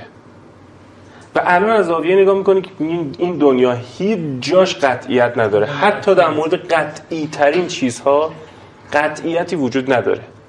تازه تو می‌بینی که این زندگی چه پارادوکس عجیب غریبی داره که به قول جمله حضرت علی جمله معروفی داره که میگه این زندگی انقدر برام تلخه که می‌خوام همین الان بمیرم و انقدر برام شیرینه که نمی‌خوام هیچ وقت بمیرم. خب می‌بینی که این پارادوکسی که حضرت علی میگه همه جای زندگی هست. من الان یکی درگیری های من و الهه اینه که خب داریم به بچه فکر می‌کنیم. و این پارادوکس عجیبه برام. یعنی هرچی عمیق‌تر میشی می‌بینی ببین بچه داشتن انقدر شیرینه که تصورش نمی کنی تو مثلا 50 سالت بشه و بچه نداشته باشی. و اینقدر تلخه. که میگی چرا باید بچه داشته باشم؟ چرا باید از عمر خودم از زندگی خودم از تفریح خودم از سفر خودم بزنم به خاطر یه موجود دیگه ای این یه پارادوکس عجیب غریبه دیگه. و هر چقدر عمیق‌تر میشیم همه جای زندگی تو این پارادوکس هست. همه جای زندگی تو اون زاویه هست اون نگاه هست اون قضاوت هست. و یکی اتفاقات خیلی خوب تهران برای من این بود که خب افتادم توی مسیر و دیدم که تا قبل از این تو کارآفرینی تو بیزینس تو پولدار شدن. من یه جاهای زندگی رو از دست دادم. نه اینکه ناراضی باشم. و آره من اون وقتی که به پازل اعتقاد داشتم هپی هم که تا پای جونم پای اعتقادم وایسادم. تا پای جونم جسارت کردم براش. خب؟ ولی با نگاه الانم وقتی نگاه می‌کنم میگم ببین انقدری الان برام ارزش نداره که بخوام پاش وایسم. الان دوست دارم business بعدیمو راه بندازم بازم رشد بکنه. ولی می‌خوام توی توازنی از زندگی اتفاق بیفته. دیگه برام ارزش نداره که سه شب نخوابم برای اینکه business م رشد بکنه.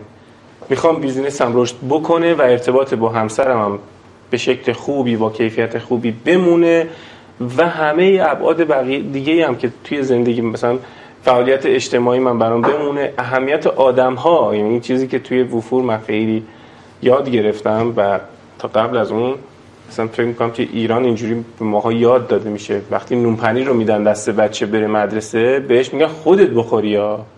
یعنی این چیزی که تاکید میشه به آدما و من توی اون فضا یاد گرفتم ببین تو اصلا زمانی زندگی مفهوم برات پیدا می‌کنه که بتونی با آدما بخوری اون نونپنیر رو. بتونی بذاری وسط بخورید. اینجا اصلا قشنگی زندگی اینجا اتفاق میفته زمانی که تو وقتی تو فضای کارآفرینی داری میری جلو پنجاه تا آدم همکار بب... همکار ببینی نه که حالا از لفظ همکار استفاده بکنی. باور به اینکه اینا همکار توئن نه کارمند تو. باور به اینکه از آقا با هم رشد می‌کنیم ماها. باور به اینکه اصلا اگه دید با هم رشد کردن نباشد نمیشه. business ه business نمیشه. شاید کاسبی بشه که پولی توش رد و بدل بشه ولی business نمیشه. یعنی عشق ندی به آدم ها نمیشه.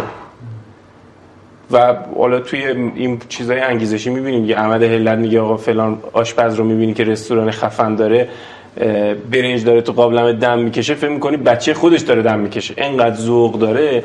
حالا اون داره عشق رو اون شکلی داره میده به کارش. شاید من به شکل دیگه الان دارم میدم. ولی من شخصا بعد از وفور اتفاقی که برای من افتاد حالا اینکه کلمه وفور استفاده می‌کنم چون اولین دورم وفور بوده شکل ریکا برام پیدا کرده چون اولین بوده. ولی منظورم از وفور حالا چه دوره انواع دوره هایی که به این شکل توضیح خودشناسی داره برگزار میشه. برای من آدم ها تعریف دیگه پیدا کردن. پارادایم شیفت برات رخ داد. میشه اینجوری گفت. آره. یه جوری دیگه دنیا رو. دقیقا یه جور دیگه میبینمش. اولویت ها عوض شد برام. الان چند سالته؟ الان 33 سالمه که تیر ما میرم سی- توی 34 آره. این ضبط شد توی 33 سالگی. اگه من 25 سالگی 27 سالگی ازت می‌پرسم اینجوری دنیا رو نمی‌دیدی نه. مسیر طی شده یه چیز دیگه است. خیلی دوست دارم چند سال بعد این صدای چند دقیقه که الان داشته با عشق از درون خودت کشفیات خودت می‌گفتی رو پخش کنم برات ببینم که اون موقع چی فکر اون آره. موقع خیلی جالبه ها. مسیر رشد.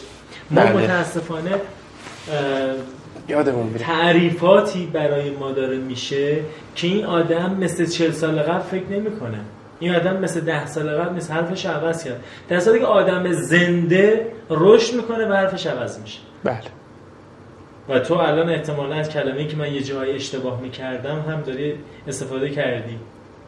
اصلا نمیشه تصور کرد که اشتباه نکنی دنیا چه شکلیه؟ من نمی‌تونم تصور کنم.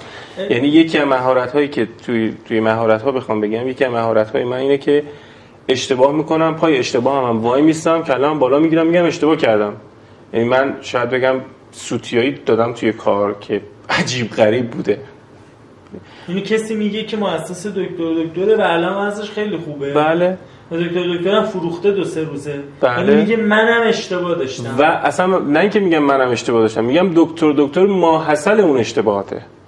یعنی تو از میان اشتباهات یه سری کار درست هم در میاد. مگه اگه قرار بود همش درست بشه که 500 تا استیو جابز رو الان داشتیم تو 5000 تا ایلان ماسک داشتیم تو دنیا خب ولی وقتی که جسارت اینو می‌کنی که با همه وجود ریسکی که داره با همه ببین درد خیلی سختی قضاوت آدما وقتی لیبل یه چیزی می‌خوره تو پیشونی تو پاک کردنش خیلی سخته خب؟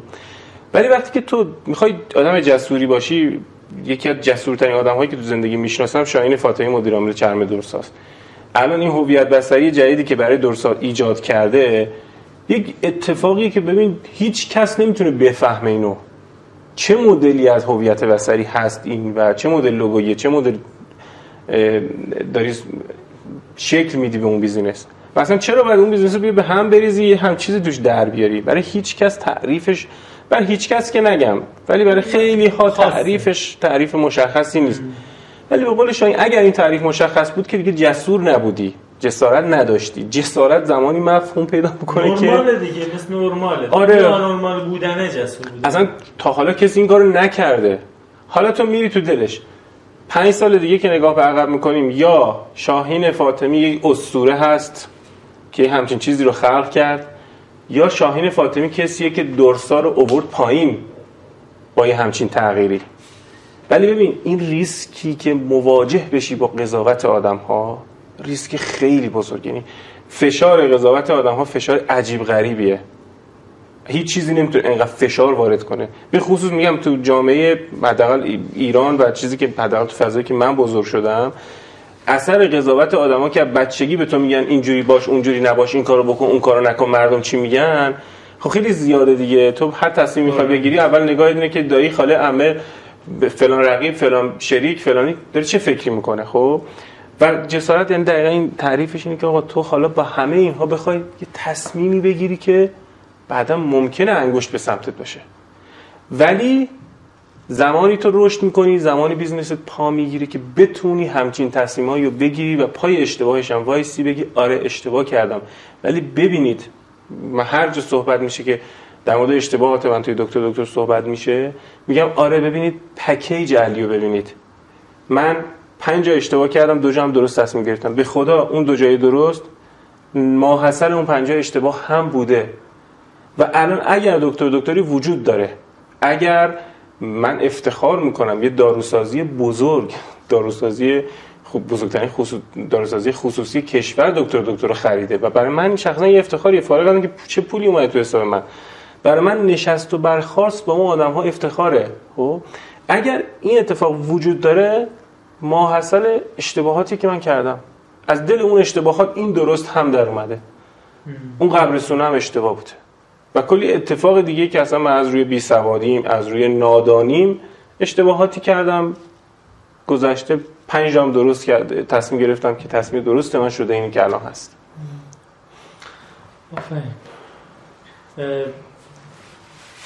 در مورد فکرات بخوایم صحبت بکنیم.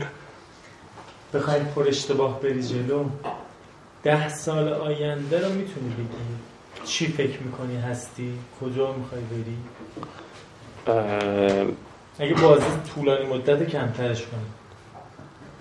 ببین چیزی که برای من تو زندگی الان با فهمی که الان از زندگی دارم خیلی برام ارزش حساب میشه. متشکرم. با فهمی که الان از زندگی دارم چیزی که برام ارزش حساب میشه اثرگذاریه. من بتونم توی جامعه اثرگذار باشم به عنوان یک آدم اثرگذار شناخته میشم. بشم. فارغ از اینکه من قراره چقدر پول داشته باشم چه خونه داشته باشم چه ماشین داشته باشم اون اصلا برام دغدغه نیست. ولی اثرگذار بودن خیلی برام مهم هست. همینطوری که الان توی دکتر دکتر بیشتر از اینکه هر چیزی برام مهم باشه اهمیتش برای من اینه که ببین سه چهار میلیون آدم با سرویسی که تو ایجاد کردی به هر حال اگه یه بار رفته دکتر ممکنه راحتتر رفته باشه ممکنه سریعتر رفته باشه ممکنه تجربه بهتری از درمان داشته. و این برای من خیلی ارزشه. همه عباد دکتر دکتر برای من ارزش بود. این این که 50 تا خانواده دارن توی یه بیزینسی که تو ایجاد کردی نون می‌خورن برای من ارزش بوده. من بابام جایی کار می‌کرد که به شاگرد به بچه های پرسنلش سکه طلا می‌دادن. به رتبه برسته رتبه رتبه اول دوم سوم سکه طلا نیم سکه و رب سکه می‌دادن خب؟ و من اون زمان که اینو می‌دیدم خب بنیانگذار اونجا هم خب آقای رسولیان بوده و آدمی که برای من همیشه استوره بوده اون آدم که چطور این حجم از شغل و کارآفرینی ایجاد کرده بوده خب؟ برای من خب این خیلی همیشه جز ارزشان بوده که من یک کاری بکنم که یه سری آدم سر یه سفره بشن نون بخورن. خب؟ اما اینا الان برای من ارزش جانبی یعنی میگم اگر تو بتونی یک کاری بکنی که تو جامعه اثرگذار باشی حالا یا تک نفره یا با یه تیم 2000 نفره این برای من خیلی مهمه و ده سال آینده ما خودم رو جایی می‌بینم که اثر خیلی بزرگ گذاشته باشم روی مملکتم. حالا هر جایی جاشو نمی‌دونم الان تصویری در مورد جاش ندارم در مورد شکلش فرمش ندارم. ولی می‌دونم هر آنچه که هست اثر گذاره یعنی شغله ممکنه هر چیزی باشه. اصلا مهم آره شغل و ابزارش مهم نیست. ولی اینکه نفس کار اثرگذار باشه خیلی مهم مهمه. و این اثرگذاری تو ابعاد مختلف می‌تونه باشه دیگه. ممکنه همون تو فضای کار این کشور باشه تو فضای زندگی آدم باشه تو فضای ارتباط آدم با هم باشه. تو فضای زندگی آدم باشه چیزایی که الان دارم بررسی می‌کنم برای بیزنس جدید تو هر حوزه دارم نگاش می‌کنم. ولی برام مهمه که اثرگذار باشه. مثلا توزیع چون حالا الهه کارش معماری هست یکی از حوزه‌ای که داریم بررسی می‌کنیم معماریه. و وقتی که نگاه می‌کنم که ببین چقدر همه چیز تو زندگی راجع به فضاست دیگه. یعنی تو وقتی که یک فضا شرکتی رشد می‌کنه فضای رشد رو ایجاد کرده دیگه. ما توی پازل یادمه که مثلا یه دیواری داشتیم به اسم دیوار موفقیت که عکس آدم‌های آدمایی که تو هر حوزه‌ای برای خودشون موفق بودن. خفن شده بزرگ شده بودن. حالا ممکن بود یه بازیگر باشه یه فوتبالیست باشه یه برنامه‌نویس باشه هر کسی. یه دیوار برای این کار داشتیم خب؟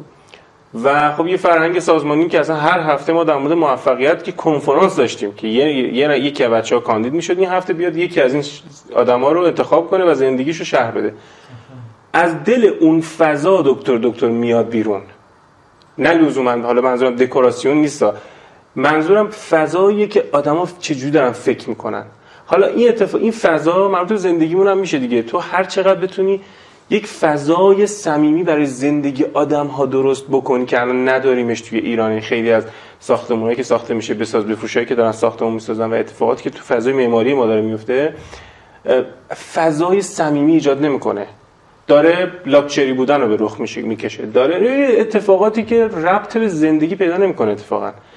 و ما الان داریم به این فکر می‌کنیم. میگم اگر ما بتونیم یک تغییری ایجاد بکنیم که بگیم ده سال دیگه تاکید می‌کنم فارغ از منفعتی که گیر ما میاد. منفعت ما مهم نیست. ولی ده سال دیگه 15 سال دیگه 20 سال دیگه وقتی نگاه به عقب می‌کنیم میگیم ببین ما یک اثری گذاشتیم که برای جامعه ساختمون ساز برای کسی که داره تو این مملکت ساختمون می‌سازه فضا هم مهم شد. اینکه آدم ها قراره تو اونجا چه جوری زندگی بکنن رابطهشون با هم قراره چه شکلی باشه مهم شد. خط نقشه رو با این تصور کشیدن. این اگر اتفاق بیفته برای ما برای عمرمون بسه یعنی اثر گذاری وقتی فکر می‌کنی ممکنه دل معماری اینجوری بره. آره دقیقا. تو دل رابطه با آدم ها به شکل دیگری باشه تو دل استارتاپ به شکل دیگری باشه. چون من یه چند ماهی مشاور املاک کار کردم. دقیقا همین چیزی که داره میگه تو ذهن من هست. دیدن خونه هایی که خونه نیست. بله دقیقا. چه حرف خوبی. خونه نیست. فضاست. آره فضاست.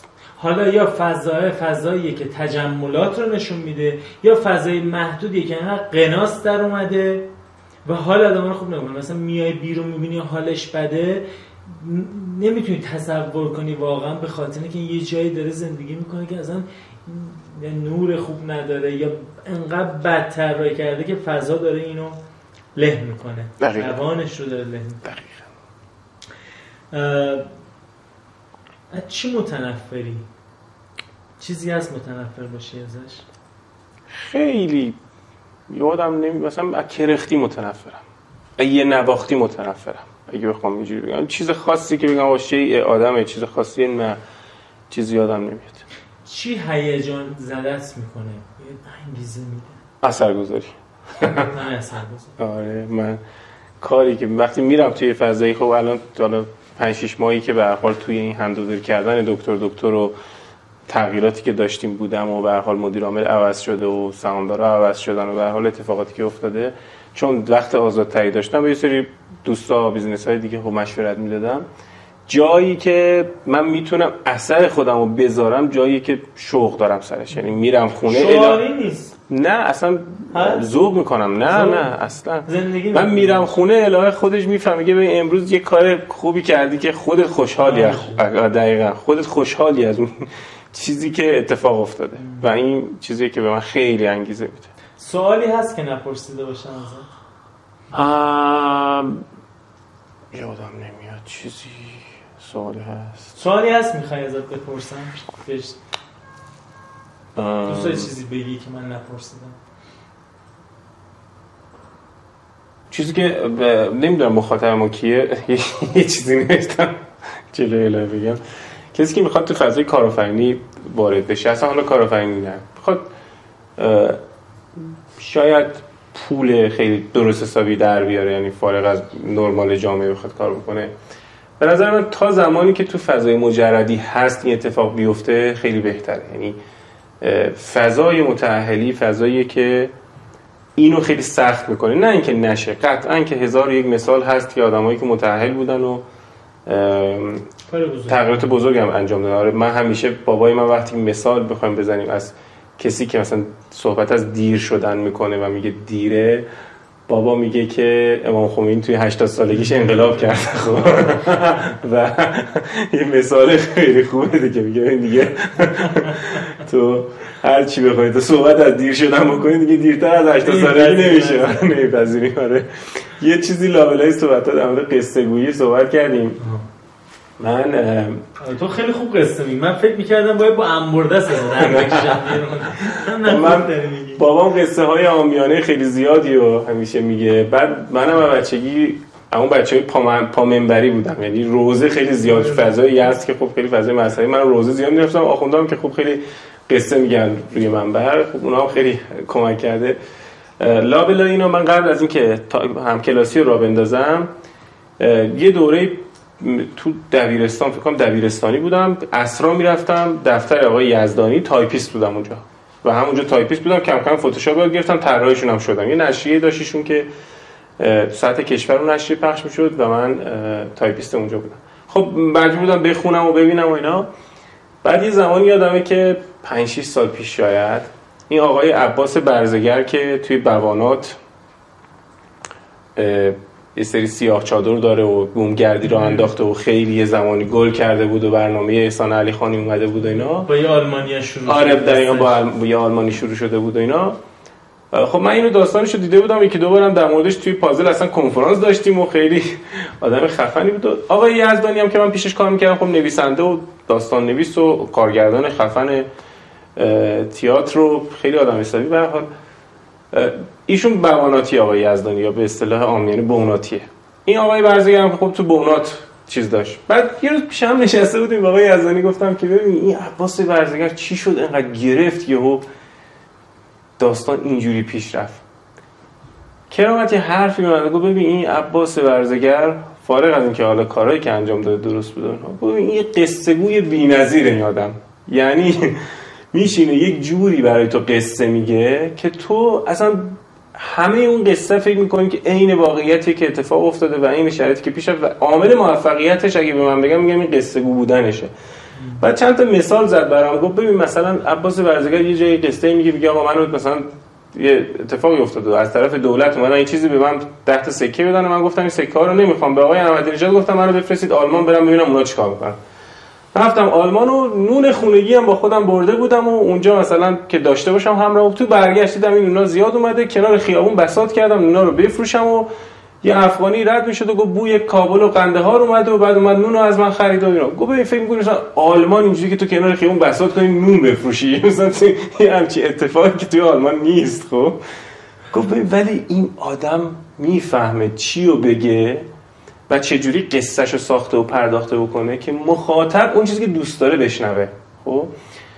و خب در این اثر قصه خیلی من توی زندگی من شخصا خیلی زیاد دالا هم به واسطه اینکه میگم بابا قصه گو بوده هم کار با آقای یزدانی همین که خودم قصه ها رو دوست دارم دیگه تاریخ رو دنبال می‌کنم قصه ها رو دوست دارم و بهم لذت دیگه. وقتی میشه با قصه و تمثیل حرفا رو به جور دیگه به تن آدما نشوند. اصلا برد قصه خیلی بیشتر. الان یه مفهومی هم داریم. حالا کسایی که میشنون و می‌بینن و بیزینس دارن چیز داریم به داستان سرایی سازمانی.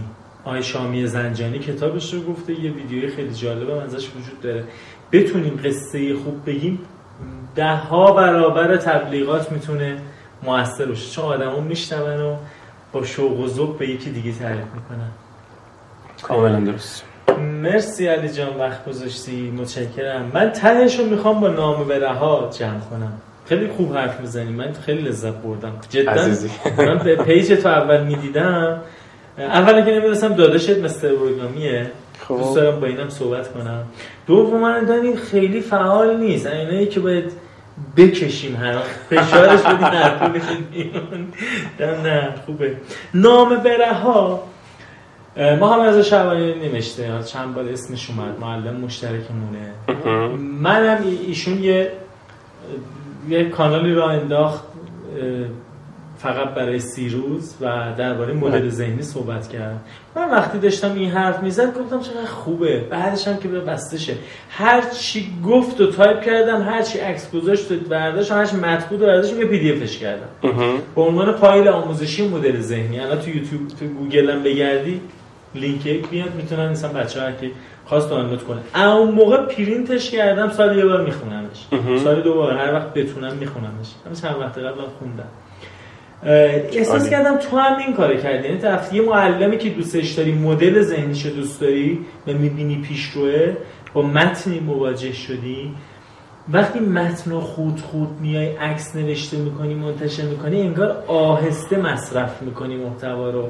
یادگاری نگهش میداری. اصلا من سریع و قلم مقالش رو میخوندم. الان در یخچال ما رو نگاه کن. می‌بینی با خودکار نوشتم رنگی رنگ کردن. یکی از آخرین نوشته هاش برداشتم برای اینکه یادم بمونه. نصب کردم اینجوری هر را آب می‌خورم یه بار نگاش کنم. خب. تو چرا این کار کردی؟ من می‌خوام مثل من فکر کردی بهش. آیا خواستی یک نوشته خوب رو بولد کنی بارها نگاش کنی؟ چرا برداشتی این کارو کردی؟ وقت تو صرف چین کاری کردی؟ ببین من زمانی که متمم اصلا راه اندازی متمم زمانی که اون اولاش بود من شاید مثلا یه سال قبلش با محمد رضا آشنا شدم. اصلا روند اتفاق اینو بز... اینم بذار بگم حالا که همه چی گفتیم. من محمد داداش من خب محمد 6 سال از من کوچیک‌تره. بعد فرآیندش اینجوری بود که خب خیلی من داداش بزرگتر بودم و همیشه به حال من منبع بودم دیگه. آره دیگه. حق با من منم منبع بودم و من درچی من می‌گفتم درست بوده خب. بعد محمد دو سه سال بود که محمد رضا رو دنبال می‌کرد و میومد مثلا رابطه حرفایی که با هم می‌زنیم آره مثلا شعبان علی هست و اینجوری میگه و اونجوری میگه و این حرف زده اون حرف زده. توی اون شعبان علی دات کام هنوز متمم نبود. بعد من خیلی حال نکرده بودم. یه بخشش ناشی از این بود که چون محمد داره میگه و من داداش بزرگتر هستم صادقانه اینه که الان اینجوری می‌بینم موضوع. یه بخشش ناشی از این بود. یا شما ارتباط نگرفته بودم دیگه. بگذاریم. تا یه روزی اومد گفت که شعبان علی یه سمیناری داره که پروفسور هیدری هم میاره و در مورد مذاکره هست و خیلی خوبه و فلان و بهمان اینو می‌خوای تو هم بیا من دارم میرم تهران برای این تو هم بیا بریم. گفتم باش بیا بریم. اومدیم توی اون سمینار رو. بعد نکته جالبی که اونجا داشت که محمد رضا خیلی بر من تاثیرگذار بود این بود که محمد رضا می‌خواد پروفسور هیدری بیاره توی یه برنامه توی یه سمیناری که ایشون به حال به عنوان یکی از سخنرانای مطرح هست و پدر دقیقاً پدر مذاکره ایران هست ایشون. اما ایشون از ابتدا که شروع کرده فروش اون سمینار رو هیچ چیزی اعلام نکرده. گذاشته فروش تمام شده بیلیتا همه فروش رفته. حالا میاد میگه ببین فلانی هم هست. یعنی اصلا برای من شگفت انگیز بود که چطور یه آدم می‌تونه انقدر احترام بذاره. یعنی استفاده ابزاری نکنه از پروفسور هیدری خب؟ و بگه آقا من کارامو می‌کنم. ایشون به عنوان سخنران من داره میاد نه به عنوان ابزار تبلیغاتی من. در صورتی که من بعد از اون چندین بار جاهایی رفتم که پروفسور هیدری به عنوان ابزار تبلیغاتی استفاده شده بود خب؟ و من رفتیم خب اونو ثبت نام کردیم و اومدیم تهران رو رفتیم توی سالن دیدیم جدا از ایشون کلی آدم معروف دیگه هم اونجا هستن.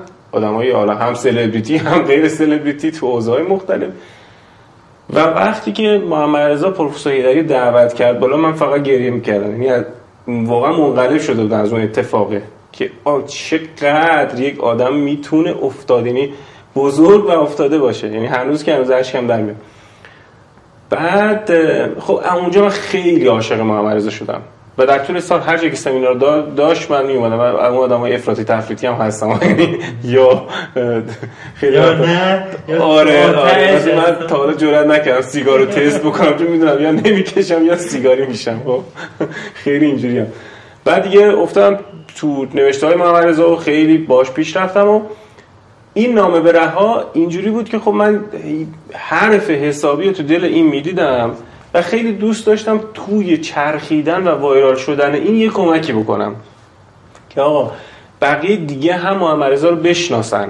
مثلا من فکر کنم اولین پست من توی اینستاگرام معرفی محمد رضا بوده که گفتم آقا اینو به عنوان هدیه امروز تو می‌تونی به آدما هدیه بدی محمد رضا رو. همین که تو معرفیش می‌کنی محمد رضا رو هدیه هست به آدما خب حالا متمم یا خودش یا هر چیزی کاری ندارم ولی یک منبع آموزشی عجیب غریبه.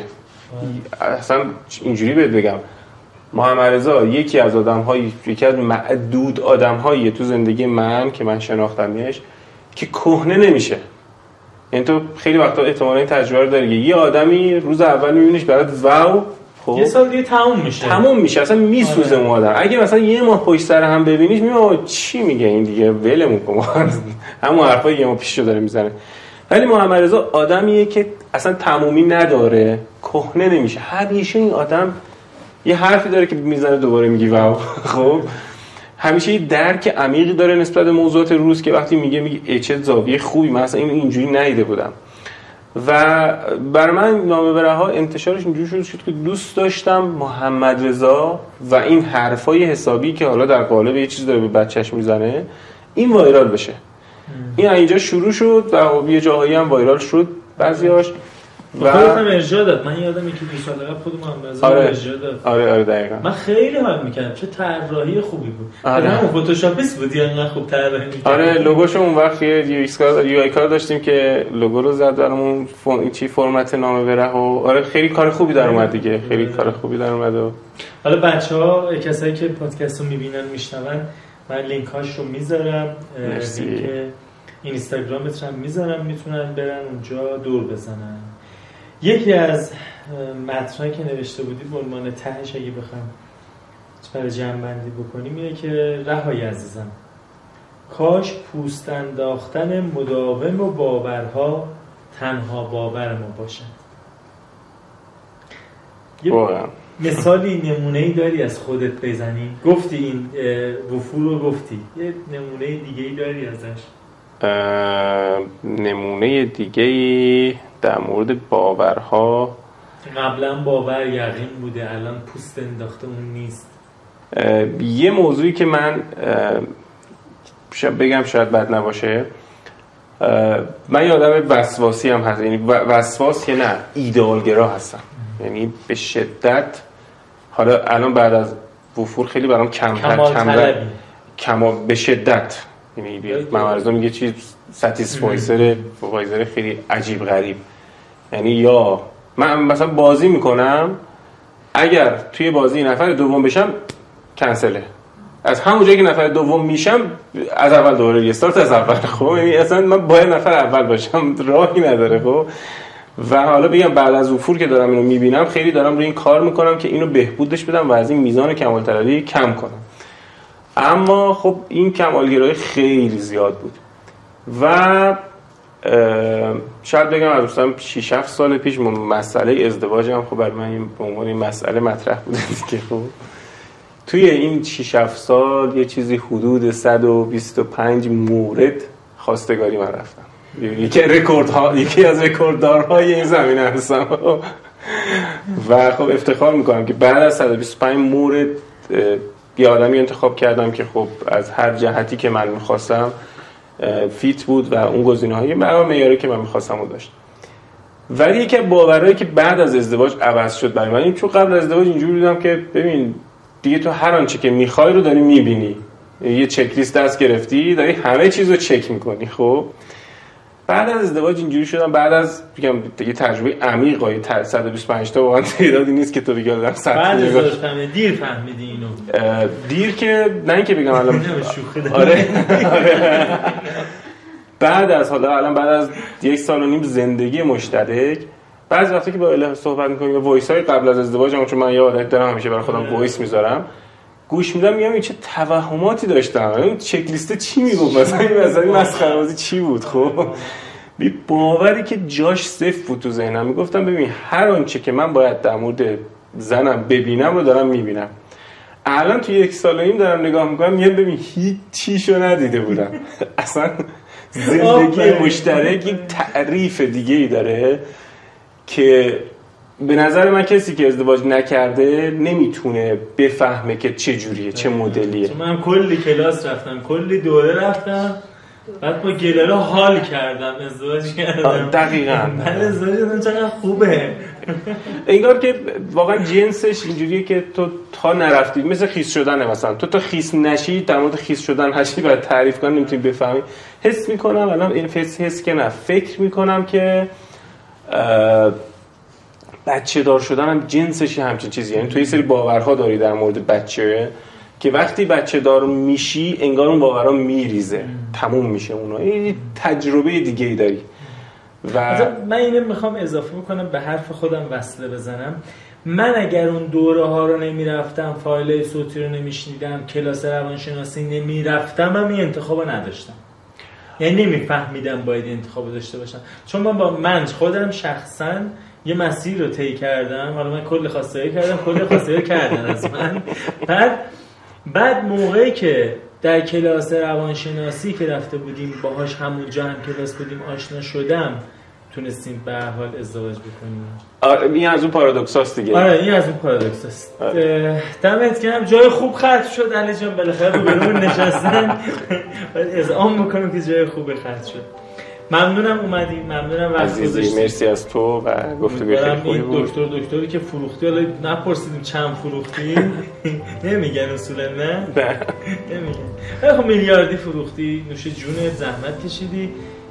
برای چند سال آینده دنبالت می‌کنیم ببینیم کجا هستی و این اثرگذاری رو کجا پیگیری خواهی کرد. ممنونم از تو و زمانی که گذاشتی و ما رو دعوت کردی به خونت. گفتگوی خیلی خوبی بود و ایشالله که به اندازه هر چقدر کوچولو اثرگذار اثرگذار باشه برای کسایی که میشنن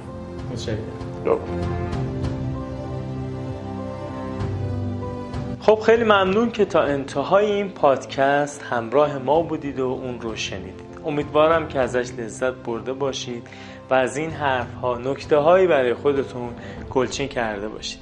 لطفا از پادکست اکنون حمایت کنید. اون رو به دوستانتون معرفی بکنید. توی شبکه های اجتماعیتون این به دوستانتون معرفی بکنید. یا اگر وبلاگ و وبسایتی دارید دربارش بنویسید. هر مثلا یه پادکست رو که شنیدید در مورد اون قسمت می‌تونید مطالب رو بنویسید که بقیه هم باهاش آشنا بشن و بیان سمتش. علاوه بر اینکه در تمام پادگیرهای پادکست این قسمت ها منتشر میشه من تو یوتیوب هم یک کانال اختصاصی براش رو اندازی کردم اونجا منتشر می‌کنم. و علاوه بر اون در اینستاگرام هم یک پیج براش زدم که بخش های جالب یک قسمت نکته های جالبی اتفاقاتی که هنگام ضبط برنامه میفته یا کلا اتفاقات و تصمیماتی که برای پادکست اکنون قرار بیفته اونجا هم اطلاع می‌کنم که در اینستاگرام با جستجوی پادکست اکنون می‌تونید به این پیج برسید. تلاش می‌کنم آدم های خوب آدم های موفق رو پیدا بکنم باهاشون صحبت بکنم و سوالات خوب بپرسم. اگر دوست داشتید علاقه داشتید به من بازخورد بدید.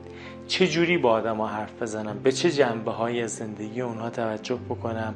و چه شکلی از توجه رو داشته باشیم؟ و چه شکلی از سوالات رو بپرسیم که اونها به ما پاسخ بدن و در مورد صحبت بکنن که بیشتر و بهتر محتوا تولید بشه. با آرزوی موفقیت برای تک تک شما شنوندگان عزیز.